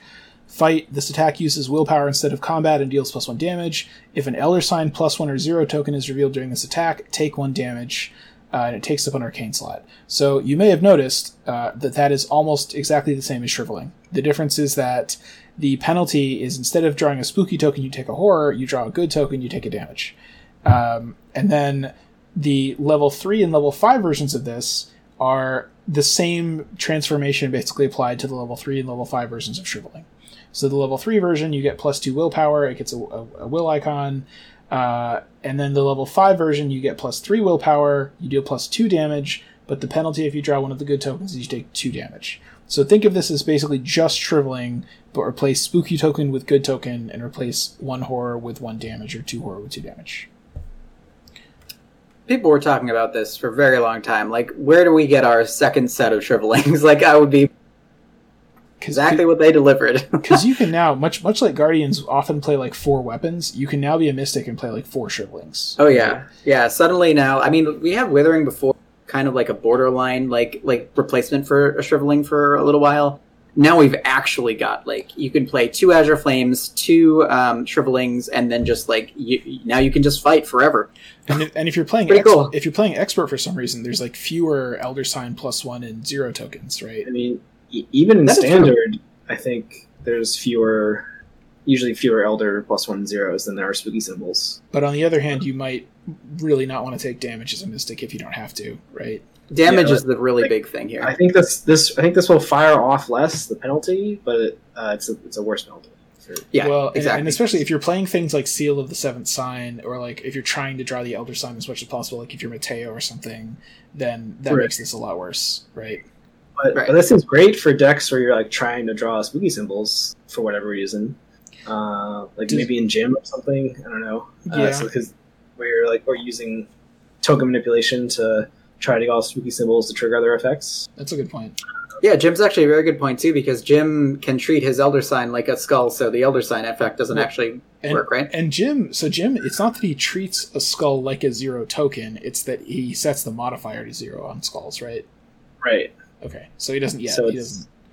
Yeah. Like, so if it's like an effect that's like, oh, you take a damage off the skull, he doesn't get to ignore that. I, I think the bottom line is like a lot of decks are going to play two shrivelings and two of these if you're making just a pure combat mystic. And for everybody else, you kind of have options. You can, based on how much health and sanity your character has, based on what campaign you're doing and what tokens are in the bag, based on you know other cards you're playing, like are you playing Seal of the Seventh Sign or something like that, you can decide which one you like better. And that's pretty cool because they are almost the same card, but with like just a little bit of a spin on it. Yeah, no, very very happy with these. Yeah, I mean, cool. this Great. also gives you like the full set of shriveling because the original three shrivelings were not all in the core set, right? That's a good No, point they too. were not. Yeah, you had Yeah. to buy like two different out of print packs, not out of print permanently, but like two different packs that go in and out of print to get Plus, the. the core set only has one copy. yeah, that's that's also true. Yeah, so this is a great way to immediately get a full set of like combat cards. that's a For really, mistake. good point. Yeah. yeah. Yeah, for sure. Uh, let's move on though to a very similar set of cards. If you want to read, this, Yay! Clairvoyance. So this is exactly the same as we were talking about here with Azure Flame. A little bit of a difference though. Um, Mystics were struggling with a way to to find clues for a while. We've got Clair- Clairvoyance here. Level four asset uh, commits for one intellect. Uses three charges. Spend one charge. Investigate. Investigate using uh, will instead of intellect. If you succeed, discover one additional clue at this location and then it has the um, the uh, if you get an elder sign plus one or zero token, uh, you take one horror. And then the it has a level three and level five version, very similar to Azure Flame. Level three version, you get plus two will for this test, um, and then level five version, you get plus three will for this test. Discover two additional clues, but also take two horror as the uh, repercussion for drawing a, a good thing. Um, so very similar track here to Azure Flame, but very actually different than Rite of Seeking. Rite of Seeking uh, did cost four. The bad effect though was like almost like turn breaking, where like you you have to play it, you have to investigate with it on your last action, or you lose all like the remaining actions. Some like if you draw that, it's just so bad. Well, I mean, but but a lot of times it was kind of okay. Like a lot of times it would be like do something else, move to a new location, right? Play right, use rite of seeking. I mean, sometimes it was annoying, but other times it was like, yeah, it's sort of fine. But I'm, I mean, I'm seeing somebody like try and hit it once, and you just can't. Yeah, yeah, you can play around Rite of Seeking. Uh, this also costs more experience than Rite of Seeking, though. yeah, because rite Uh, of seeking Rite is of zero, Seeking- two, and four. This is zero, three, and five. Yeah, the Although drawback last- for Rite of Seeking, of course, gets more expensive. Right. Yeah, the last stage costs five. But that's because they couldn't actually make the downside worse. 'cause The downside was already you lose all the rating actions. Yeah. I, Yeah, oh yeah, I, it's similar to Azure Flame. If you're doing like a full on, just I'm only trying to get clues, maybe you play this and Rite of Seeking. Otherwise, you can kind of pick between them. Like if you, maybe you're like, oh, I'm Agnes, I'm kind of okay taking horror because I might be able to ping stuff, or I have Peter, Yeah. so you'd rather have this. Uh, if you're playing on expert mode, maybe you play this because you you don't you have more spooky tokens than good tokens. Uh, you know, on the other hand, maybe you're like, well, actually, I don't really want to take extra horror if I don't have to, and actually, I think I can play around the Rite of Seeking thing. Then maybe play Rite of Seeking. So yeah. you've got options. Horror- Horror is also less scary for most mystics because they usually have more. Yep. Uh, Yeah, routines. exactly. No, this is this is I think a very good seeking card for me. Very happy to see this along alongside like Sixth Sense and stuff. Same, And- same benefit as Azure Flame. You don't need to buy the Dunwich cycle Yep. uh, to, to Yeah. find all the pieces of it. So Also true. The art I think is a little boring. It's just like some smoke Yeah. coming out of a thing. Like I like the idea of it. I just wish there was more happening in it. Maybe like a Yes, it background. Is there not like spooky stuff happening in the smoke? There maybe is, but it's like very Nah, I subtle. guess- I just Or wish, yeah, there's like birds. There's birds.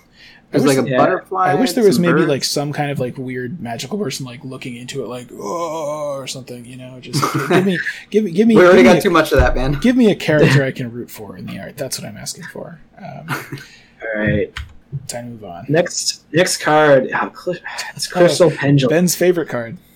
Uh, all right. This this is a cost two asset with one willpower icon. It's an item and a charm.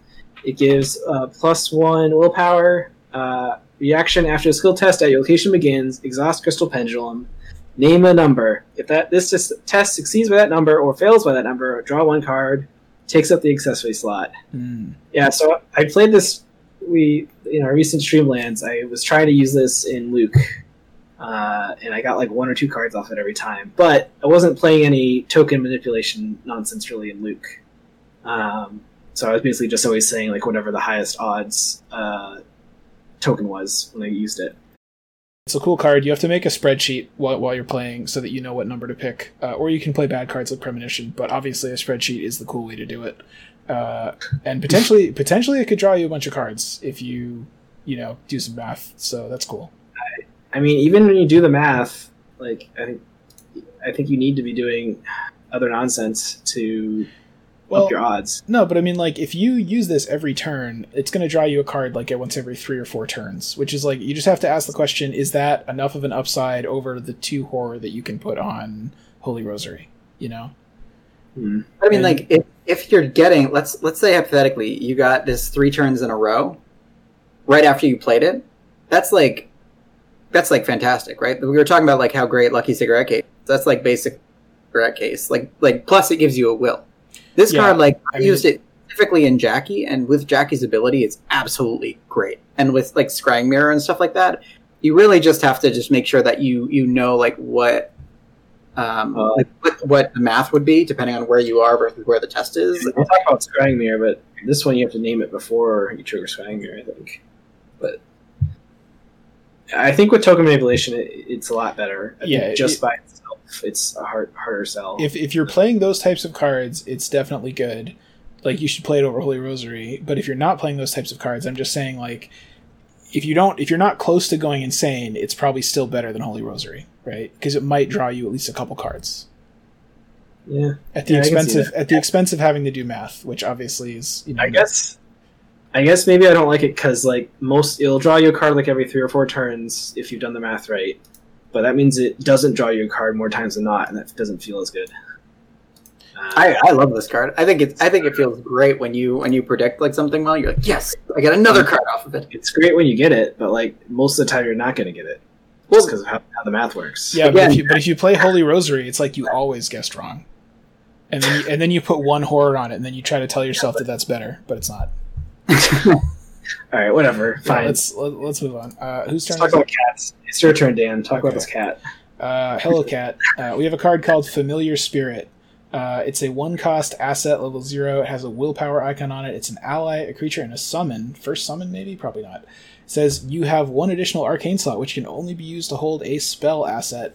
It has one uh, health and one sanity, and it takes up the ally slot. Oh, oh, we were feeling so good about it until then, right at the end. Uh, yeah, I, it's just rough to use up your ally slot, I think, right? Yeah, you have to really, really want to have three spells. Uh, It's a little tough, yeah. yeah. There- I mean, I like it uh, when you're comparing. Like, compare this to Sign Magic, where Sign Magic costs three to play, and takes up a hand slot, which is like Mm, that's fine. basically as valuable as as like an ally. Well, maybe not as Mm, valuable for, as an not for mystics. But for Mystics, yeah, like like there are so many good uh, allies. David Renfield, you got like Arcane Initiates that you want to put in your ally slots. I could see like if you're just going straight for a Charisma really quickly, and you want like three Mystic slots because there are a lot of good spells now, right? Like there are a lot of really cool things that you can be playing in, in your Mystic decks, and this is like a very cheap way to afford them. So maybe in a if you can like draw as reliably as Arcane Initiate, like maybe in like Dexter, who can also play um, uh, Lucky Cigarette Case, things like that. Like you can kind of for that, you could consider playing this. Yeah, maybe. It, it, I think it's a tough sell, but like you could think about it. It's nice. It's Still nice to have the option. Yeah, it's vulnerable to all those encounter cards that like deal damage directly to your allies, Yep. which means Yeah, you lose your arcane slot. Which One might mean you lose a spell. Before we move on, one question for Rules Master Ben. Suppose uh, suppose I am using a Rite of Seeking. Uh, the the new one that is, uh, I'm using some spell that deals me horror if I pull a spooky token. I pull a spooky token. I put the horror on this. Now I have fewer spell slots than I used to have, fewer arcane slots. I have to get rid of one of them, right? I get rid of the the spell that the, the arcane slot item that I activated to do this test. Do I still I still continue doing the test, right? Because it's like Yeah, yeah. yeah, you s- still would continue resolving that effect. That's pretty cool. I would like it if that happens. Because like you would like it. You would like it if you Well- strategically kill this cat to get rid of your third ally slot, uh, asset slot when it had no charges on it. it's got nine Still- lives. It's fine. It'll be back. It's Uh, spirit, man. It's in yeah. the title. It's a summon. Yeah. Which, by the way, the first summon I think was the uh, the dog, right? The dog that takes up an ally. And Yeah, uh, maybe. Yeah.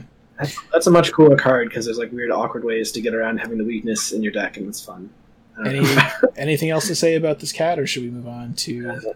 Moving on to a card Alright. that we, we fondly remember from the core set. Yeah. We've go got grotesque statue, uh, uh, downgraded grotesque statue, level two.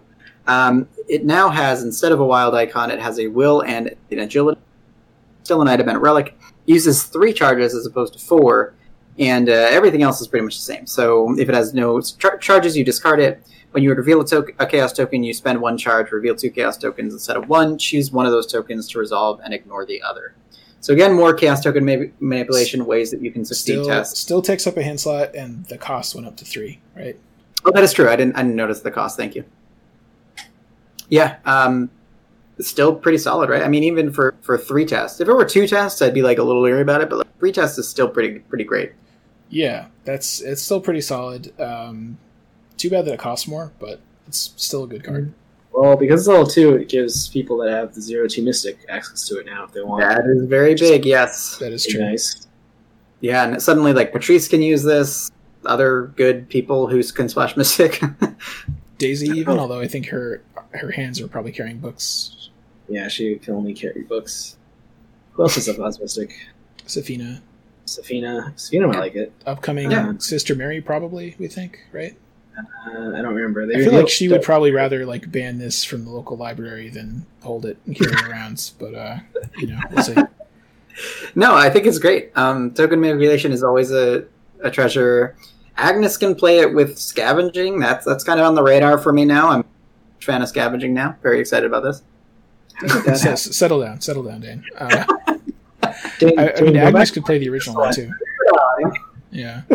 Uh, no, it, it's it's great. I mean, the reason this card's so great is because you it's like one of the few things that can really protect you from the autofail, right? Which Oh, is which is cool. And Truly. and it doesn't just do that, like Defiance or something. Well, even Defiance doesn't. I mean, it, it doesn't just do that. It also protects you from just like drawing a bad token. So Yeah. pretty Yeah, pretty cool. minus five.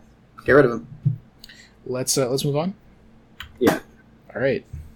Uh, so here we have another set of three uh, assets in Ineffable Truth. Um, Have you guys ever effed the truth before? Have you guys have you guys ever seen the truth be effed? I I see it happen a lot actually. You live in our society, right? That's we we do live in a society. I've, I've heard people say that. People don't like the truth too often. Uh, so this is a cost three asset with one agility icon on it. It's a spell, uses three charges, action, spend one charge, evade. This evasion attempts uses willpower instead of agility. If you succeed, deal one damage to the evaded enemy. If a Elder Sign plus one or zero token is revealed during this evasion attempt, lose one resource. The upgraded versions are we have a level three that gains a willpower icon and gains you get plus two willpower for this evasion, and level five that gains a willpower and an agility, uh, and is now you get plus three willpower for this evasion. If you succeed, deal two damage, uh, and if you draw one of those tokens, you lose two resources, and they all, of course, take up the uh, spell slot or arcane slot. So this is interesting. Very different, right, from the other uh, the other UV it- type cards. It diverges more from Mists of R'lyeh than the other new triple spell things we've seen diverged from Rite of Seeking and Shriveling. It follows the exact upgrade pattern of the other two, the clairvoyance and Azure, uh, Azure Flame. But uh, Instead of It's getting diff- extra charges, it has a it has what I think they thought of as like a potentially more useful ability that it does damage. But like, I mean, being able to move with uh, Mist of R'lyeh is actually pretty great sometimes. Yeah, exactly. A lot of the time, Yeah. like you can put it miss in your deck and like not. you- You're not necessarily worrying about like the damage part of it because you can deal that somehow, or one of your friends can deal it. yeah, This is like, this is um uh blinding light, right? Blinding light as a spell, as like a yeah, pr- pretty much. Well, and also Captain Farnes mentions uh, someone's going to accidentally murder pit vipers with this. Good point, right? Like th- th- that's the issue. Is in Forgotten Age, you have things that you very badly don't want to kill. So right. I mean, but in general, stuff you evade, you might also want to slowly kill. So I think in yeah, like in, in solo decks, or can you use this together with um, the cheap shot or something? Like you know, in certain decks. I mean, I, I don't think that's a, I don't think that's amazing, but I mean, it might be nice if you use this to like evade and do a damage to like a three health enemy, and then either you shrivel it to finish it off, or you know your guardian picks up next turn or something. Yeah, it's a good idea. Yeah, The thing that's cool about Mist though is because you want to evade a little bit less than shriveling, and th- then you want to like use shriveling rose. You can usually like, having like five charges on the upgraded one is just so great because it's like Yeah. you just Yeah. play it, you know you're gonna never have to play another one, and you're probably gonna use like exactly all five in a lot of scenarios. yeah. So Mist is also cheaper. Uh, oh yeah, that's a good point too. Yeah, you know what? Honestly, I just think I would always take Mist over this. Yeah, it costs less experience as well, right? This, this is zero two four, isn't it? maybe. I think you Yeah. might be right about that. Yeah, I and and I mean I guess the penalty for this, the penalty for mist is just that you what's the penalty on mist? You discard a card. You, Discard a card. you choose and discard a card, and the penalty of this is like lose resources. I mean both can be bad, but I think they're not that different from each other. Yeah, I, I, I just think mist is a pretty good card. I'd probably just play mists. yeah. I mean, again, the big the big boon here is that you get all in one, right? Like this is Yeah. again the big boon for for all these things. F F the truth. Just don't don't even worry about it. Just go ahead and F it. Um, All right, so let's move on. Um, uh, we have a reprint of Ritual Candles, and then afterwards we have uh, two uh, we have two new versions of a new card called Robes of Endless Night. This is a three cost asset. The level zero version um, has one agility icon. It is an item and clothing, and it says reaction when you play a spell card, exhaust Robes of Endless Night, reduce the cost of that card by one, and it has two health on it, and it takes up the body slot. The level two version is similar, but the cost goes from three down to two. It gains a willpower icon, and it also says uh, during its reaction ability when you play a card, it says playing that card does not provoke attacks of opportunity. And uh, pretty pretty cool art, I would say. It definitely has very good art. Uh, I yeah, I played this card a lot. I played it in Streamlands, and I also played it a bit um, in another campaign.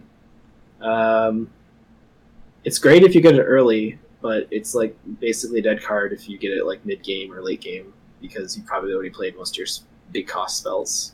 Yeah, and it's Uh. the level zero version is also just like a really big upfront cost that is going to take a while to pay itself back, probably. I mean, in Luke, we are playing like a event heavy, probably a lot of spells, or maybe in Sefina or something. Hmm. Uh, like, ideal, in theory, you're going to play enough spells that you'll pay it back over time. But if you get it halfway through the game, then you know maybe you're not going to actually play enough spells that make up the cost of having to pay three and an action to put it down. Um, Does does Sefina only have like five health, maybe or something? Uh, I don't remember what Sefina has. I feel like she's low health, so Because if she yeah, if she only has five or six, right. Yeah, she's five and nine. Yeah, then Yeah. I mean that kind of maybe is like okay. It also kind of maybe keeps her alive in some but she situations. but she can take the leather coat now. uh, that's true. which is two and fast for Yeah. the same health soak. But she does play lots of spells, probably. So yeah, It, it really depends. Yeah, she many- plays a much more. Sp- it, it depends how many spells you're playing. The playing the card doesn't provoke AOs thing is just not super exciting because almost all spell events that aren't fast probably are like fight or investigate or evades. Um, yeah, it doesn't too much. Uh, there's probably a few examples like astral travel maybe is maybe one, but Yeah, That's a good, that's a good example. uh, Yeah, I think that like this card is interesting because it's not like burst. You know, it's not like cash or it's not like um Uncage the Soul, where you get one spell like basically completely for free, and then you're kind of on your own. It pairs nicely with those, but the the fact that you have to pay three for it up front also kind of detracts from that. So like you're Yeah. I think you're either playing like Rose, playing this. There's another card that came up came out in this uh, in this pack that uh, that we're going to talk about soon. Um, that is also kind of like a candidate for Rogue or, or not Rogue. I'm sorry for for Mystic Economy. Um, this very different like dimension in terms of like having to pay for things over the long term versus paying for things just like one thing up front for your rig. I mean, that's the thing. Like, if you're comparing this to like Uncage, Uncage is probably going to save you like almost as much money as this, like in one shot. Right? Is that that's kind of the thing I keep comparing it to in my head. But Yeah. As it like this, if you put this in your deck, it feels like a card you need to mulligan for because if you don't get it early, it's not good. right. So Yeah. which is kind of a downside if you have to hard mulligan for it to, to benefit strongly from it. So Uh, let's let's move on though. So we have a three cost asset called Scrying Mirror, level zero. It has an intellect icon on it. It is an item and a charm. It says uses four secrets. Reaction after a skill test at your location begins. Exhaust Scrying Mirror and spend one secret. Perform the reveal chaos token step of the test now before committing cards instead of after committing cards. And it takes up a hand slot. Ben, are you sure that this can't be triggered uh, before the pendulum? Because they both say I think after you begin a test, right? no, dang it, no, you can do it before the pendulum. Oh, that's kind of Yeah, you can. Oh, yeah, I thought, Absolutely. I thought, this, I thought this was before the reveal chaos token step or before the before committing card step or something. But because I think uh, nope, yeah, that definitely combos the pendulum. art art creepy because it shows a guy dead guy bleeding out. Kind of kind of cool. But it's, Um, but it's you're looking at it in the mirror, so it's the future. I assume the person looking in this mirror is that guy. So So that what this Uh, actually does, leave, leaving aside other cards like the crystal pendulum, what this does is it prevents you from like overcommitting cards when you either would pass without needing them or would fail even if you committed them, right? And and not Yeah, just committing cards, exactly. but also if you're gonna like spend money on like a, a talent or something, it also kind of does that. I assume it also lets you. Yeah, it lets you like pre-commit cards. Like you could commit Defiant. Like you could use this, and even with level zero Defiance, be like, oh, I'm going to draw a skull, so I'll commit Defiance. Level zero, make it useful, and definitely cancel it or whatever. I think it. Um, I think it is one of the better sort of like fortune telling chaos bag manipulation cards compared to most of the other ones. Oh yeah, But I, I mean, I I think that it it might be hard for it to save you three resources and a hand slot worth of stuff over the course of four uses. Is my worry. It is very awkward. You have to pair it with a lot of like really benefits. Like we were just talking about Crystal Pendulum. Getting Crystal Pendulum and this out like turn one was like absolutely fantastic for me because like then you can just take tests and say, um, you know, I will, uh, I'll name, you know, whatever with it. Draw like five cards off of Crystal Pendulum or four cards technically from Crystal Pendulum in this Yeah, um, and that's that's good value. Like you just the other dimension of this that's that's incredible is that the fact that it's any investigation or any uh, test at your location. So it's not just you. So if you spend a whole turn just setting up and somebody else like investigates or something like that, you can still support them.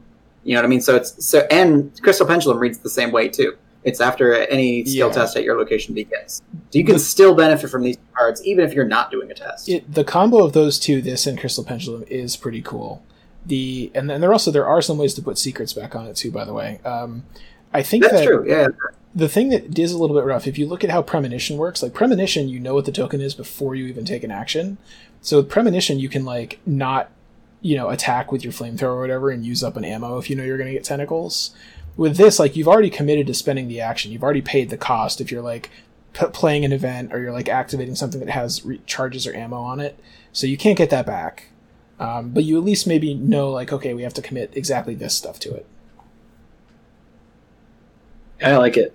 I think it's a, I think it's a fun card, and yeah, it definitely Yeah. sells. on Again, it works Premonition. so well with uh, Becky. Yeah, and well, because with Jackie, you can use her ability to draw. She's looking at one or two extra tokens. Two extra tokens, I think, right? So it gives even better manipulation. How uh, does that? I mean, do you really need that though? Like, I mean, I, I don't need it. I- Combos with it. I mean, they I know. they synergize. if you want to like, be absolutely crystal clear that you're going yeah, I, I mean, they, they synergize a little bit. It's just like I, I think they they're mostly kind of orthogonal. I think. I don't know. I have to think about it more. So this doesn't protect you against the auto fail without other cards. Yeah, But otherwise, otherwise, I think it helps you pass a test almost guaranteed because you know you'll know exactly what to commit. Yeah. You don't. you don't Yeah, and commit, it- if if you're playing like if you're playing a, a not a mystic that's playing like streetwise or something and relying heavily on that or higher education then this becomes powerful because it can save you a lot of money so maybe it'll pay for itself eventually um, yeah might, might be cool uh, let's move on though Moving on to the events. Yep. event time. Reprint of Astral Travel. So relevant for those robes. yep there you go The prophecy.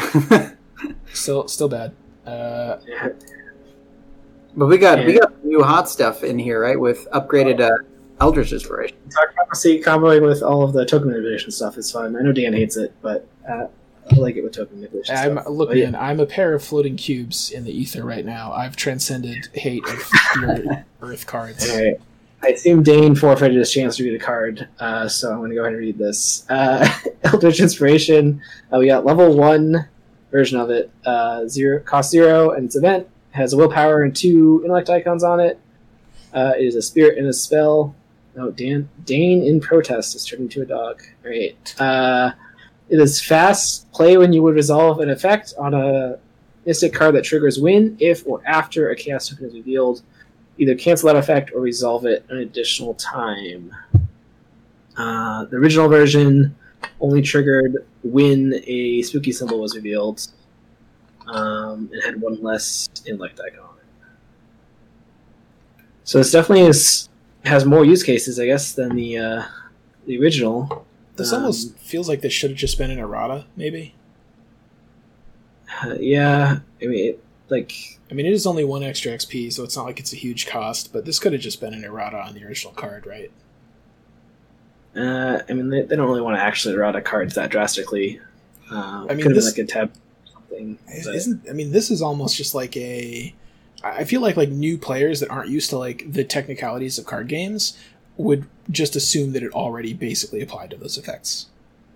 Yeah, like what is the difference here? Like what are what are examples of cards that fire off one version versus firing off of like not firing off of the level zero? I mean, if the if or after this triggers off of any token effect, not just the spooky symbols, and it triggers if or after as well as win. The original was just win and spooky symbols. Oh well, wait a minute. So, d- does it have to be after a specific chaos token is revealed, or can it be like Any chaos token. so? Even so, if Any, have a card any that- card that triggers off a chaos token being revealed. So like so like that rogue card that's like play after a chaos token is revealed. If it's negative, make it a positive modifier or something. Yeah, I don't know yeah, how you you, could- would I don't know how you would resolve that in Yeah. additional time, but if, if there was a mystic version of that, Yeah. use it. yeah, right. But like, like I think the reason they printed this in this is because the regular, uh, the regular Eldritch Inspiration doesn't work on all the spells that came with this pack. yeah, Uh, well, this version does. so, because this, it, this, the, all the spells that came with this pack are triggers off of if and not spooky symbols. So, I think that's the main reason. Uh, but it also triggers. This also triggers off of grotesque statue. I think because this is when you would yell a chaos token on grotesque statue. so You, you, could can trigger on that to resolve grotesque statue twice if you wanted. Which uh, does nothing. Yeah. Once once you draw three tokens instead of two. Uh, Uh, yeah. I mean, I think still a pretty limited card, but uh, at least now it kind of like does what the original version probably should have. So, Yeah. yeah. and it's only one the XP, and it's important free. part of the card is just that uh, that Calvin can play it. Great, really, really good. Um, to use all his mystic cards. Well, and it's and it's a spell event, so it triggers things, and it has two book icons. So, like in a Jacqueline solo deck, you know, you probably need something like this. So, maybe. Yeah. Um, Yeah. yeah. Let's uh, let's let's just move on then. Uh, Let's move on to uh, Hypnotic Gaze. uh, So yeah. this is uh, we got a reprint of Hypnotic Gaze level zero, uh, but we've also got the upgraded version level two, um, which is one less. So it's uh, two cost two resources, and it is um, it has an additional agility icon. So it has one combat and two agility icons on it. Uh, spell fast. Play when an enemy attacks investigator. Cancel the attack, then reveal a random chaos token from the bag if it has a spooky symbol on it. Uh, deal damage to the attacking enemy equal to its damage or horror. So this is a kind of a big upgrade from the original one, which only did um, the attacking damage. The attacking damage attacking enemies damage to itself. That was very hard to type. so like so like if an enemy just did horror, you couldn't use this to damage them. Yeah. The original, which was kind of kind of lame. Suddenly, Yogg Um, Sothoth at, at uh, Be- Beyond Space and Time is dealing five damage to him. It, Pretty it- cool. Uh, It does kind of. Uh, I mean, it making going from three to two is a big deal because now it's like only one more expensive than Dodge, which is kind of good. Yeah. Um, yeah. Uh, it's it's still like I don't know. You have to have the maybe in like a very combat mystic deck where you're kind of expecting to have an enemy on you because your job is to get monsters off people. Uh, sure. Could could be pretty solid now. I think once you've upgraded your more important things. Yeah, I get. I think that you know pairing these two together and, and slide by slide is definitely the, the right call. You need pairing level two hypnotic gaze with Eldritch Inspiration is kind of cool because you can deal the enemies to like if they have like three horror or four horror value, you can just deal that like eight to them in two cards.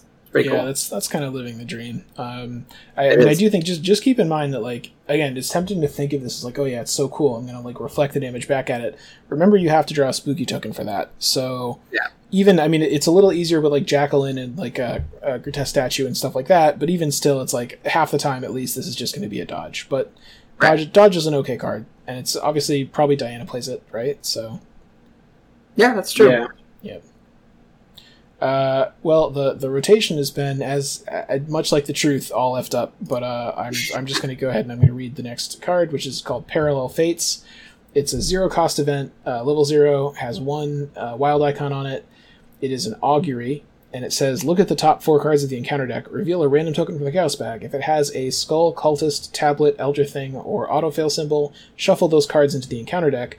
Otherwise, return them to the top of the encounter card. Uh, the, s- sorry, Otherwise, return them to the top of the encounter deck in any order. And the art is an old lady with some string, and she's very creepy. I'm trying to figure out if Eldritch Inspiration level one works on this or the last card, because No. I think it doesn't. Because those, it's it's like if, when, or after a chaos token is revealed. But this is reveal a token, and then if it has a symbol on it, do something. It would be- different. It would be Isn't too mentally annoying to try to figure out what it would mean to resolve this again anyway. Like, uh, Yeah, so that's so, okay, so so you look at the top four. If you get a special symbol, you get to shuffle them back into the encounter deck. Otherwise, you just rearrange them, right? Yeah. So I mean, what, what are the comparisons here? You've got It's um, like first watch ish. First Watch, exactly. Fast. yeah, except it's not fast. yeah. Hey, it's a card for it's a card for Gloria to use. Uh, upcoming novella investigator. yeah. Uh, I don't. Yeah, I I can't think of any existing Mystic deck where I'd play this. Yeah, I'd It's rather hard. just have like I'd rather just have a ward or whatever. Um, Yeah. Yeah, I really want to use my token manipulation cards to like boost the chance of not getting spooky symbol in this. I'd rather use those on to actual thematic card, but it's Yeah, kind of a tough sell in terms of like it being something that I'd spend an action doing. On. It it fits in with the theme of some of the spooky mystic stuff that's in this deck. Uh, just maybe maybe if you're playing this deck out of the box, maybe one of the first things you'd want to upgrade out of. Yeah. Uh, let's move on to a more interesting card, though. Dane. Dane. Recharge. So uh, this card we we had a uh, version. Now we're getting a level four version. Um, so it's uh, still level zero. Or, I'm sorry, um, cost zero, level four.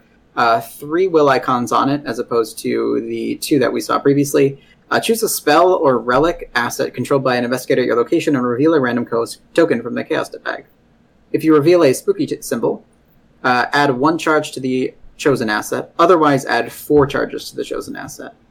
Um, so this is like kind of like contraband, but for spells, kind of. C- compared to the original one, it was if you get a spooky token, then you have to discard it. Otherwise, you add three charges to it.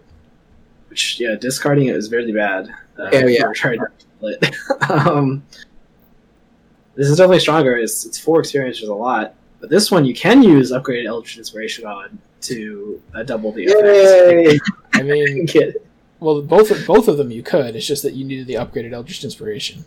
You, no, the original one was triggers only when, not if. Well, so no, no, no, no, no. What I'm saying is you need upgraded Eldritch Inspiration, but it works on Oh, either of these cards. yeah, yeah. yeah, yeah, yeah. Uh, I mean, this is cool because the worst the worst case scenario for this is you get you only get one charge, which is like that alone wouldn't be a good enough card, but it's a pretty good consolation prize. Compared Yeah. to the, the consolation prize with the previous one was you're fired, you discard your shrivel.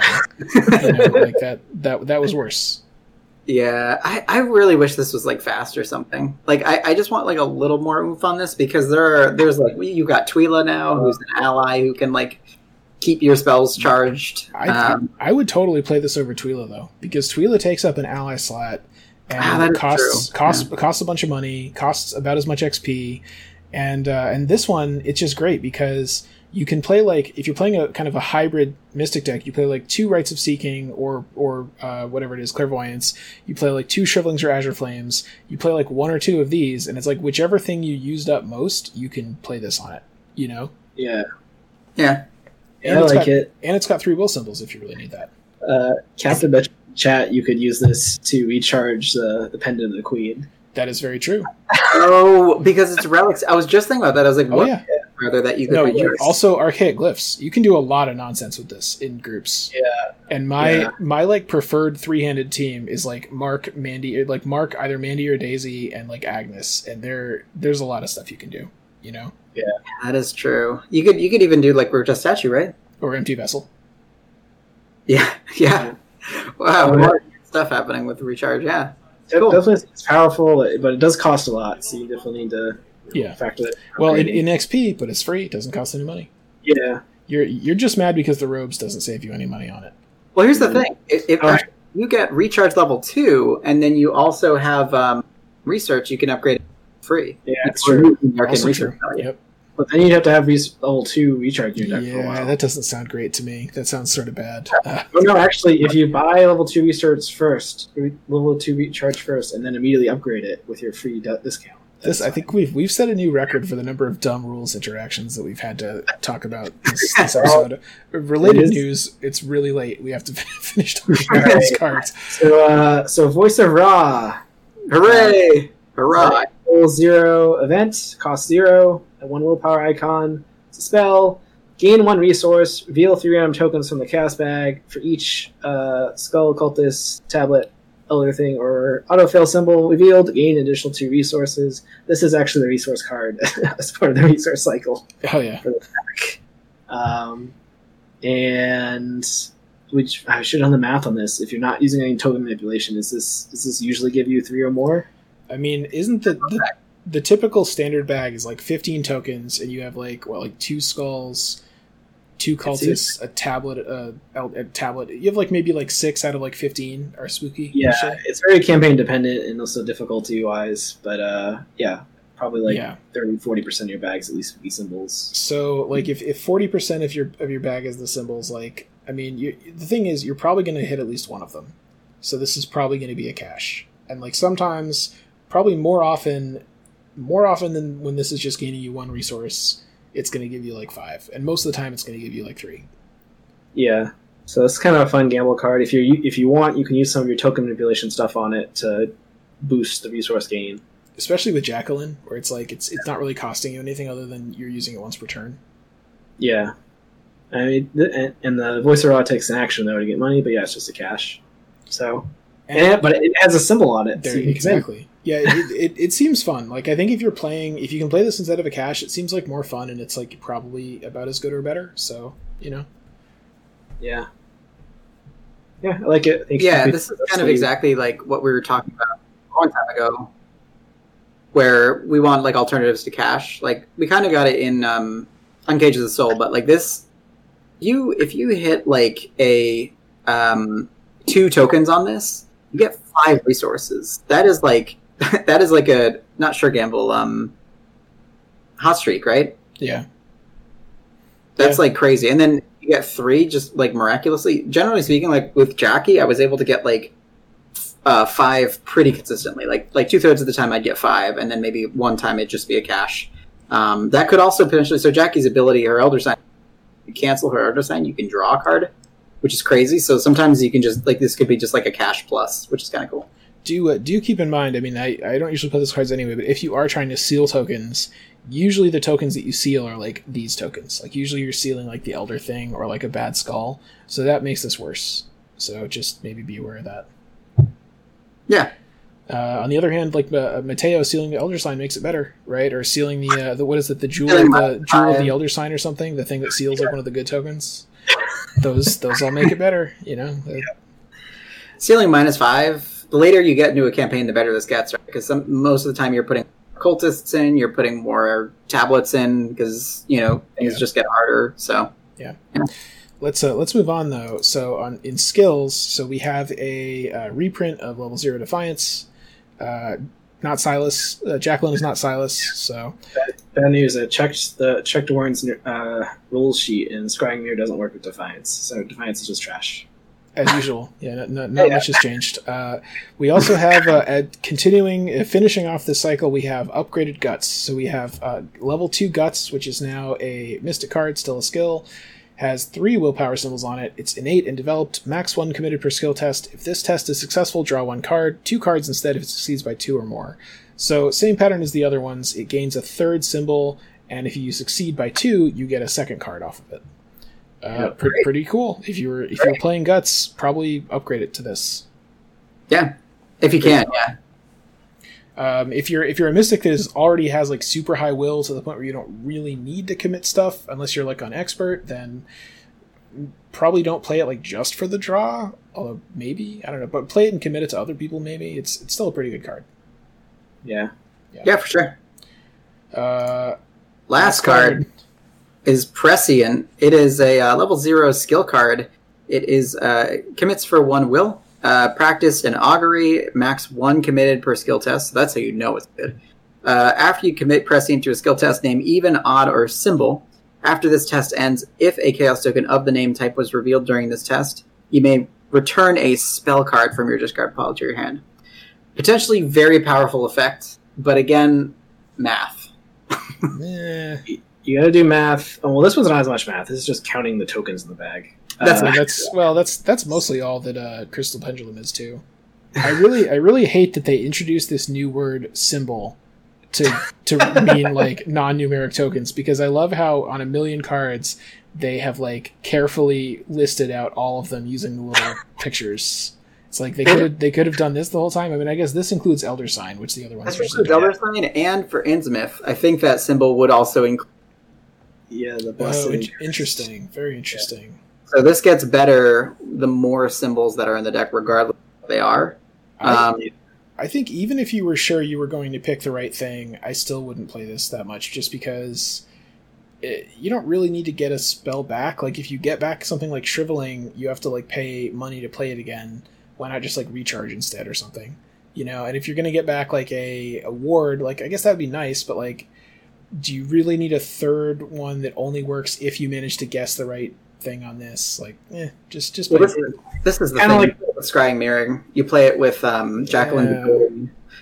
Yeah. If if you're really looking to, I wasn't really necessarily looking for this for assets, but like for spells, like if you want to get back, sometimes it like I had a situation where you get back you, or you get back your uh, your razor blade of, of mystical doom, or uh, you, you you get back a ward even is fine. Like a ward level two is kind of fine if if you already have your scrying mirror going and you can just call what it would will be in anyway.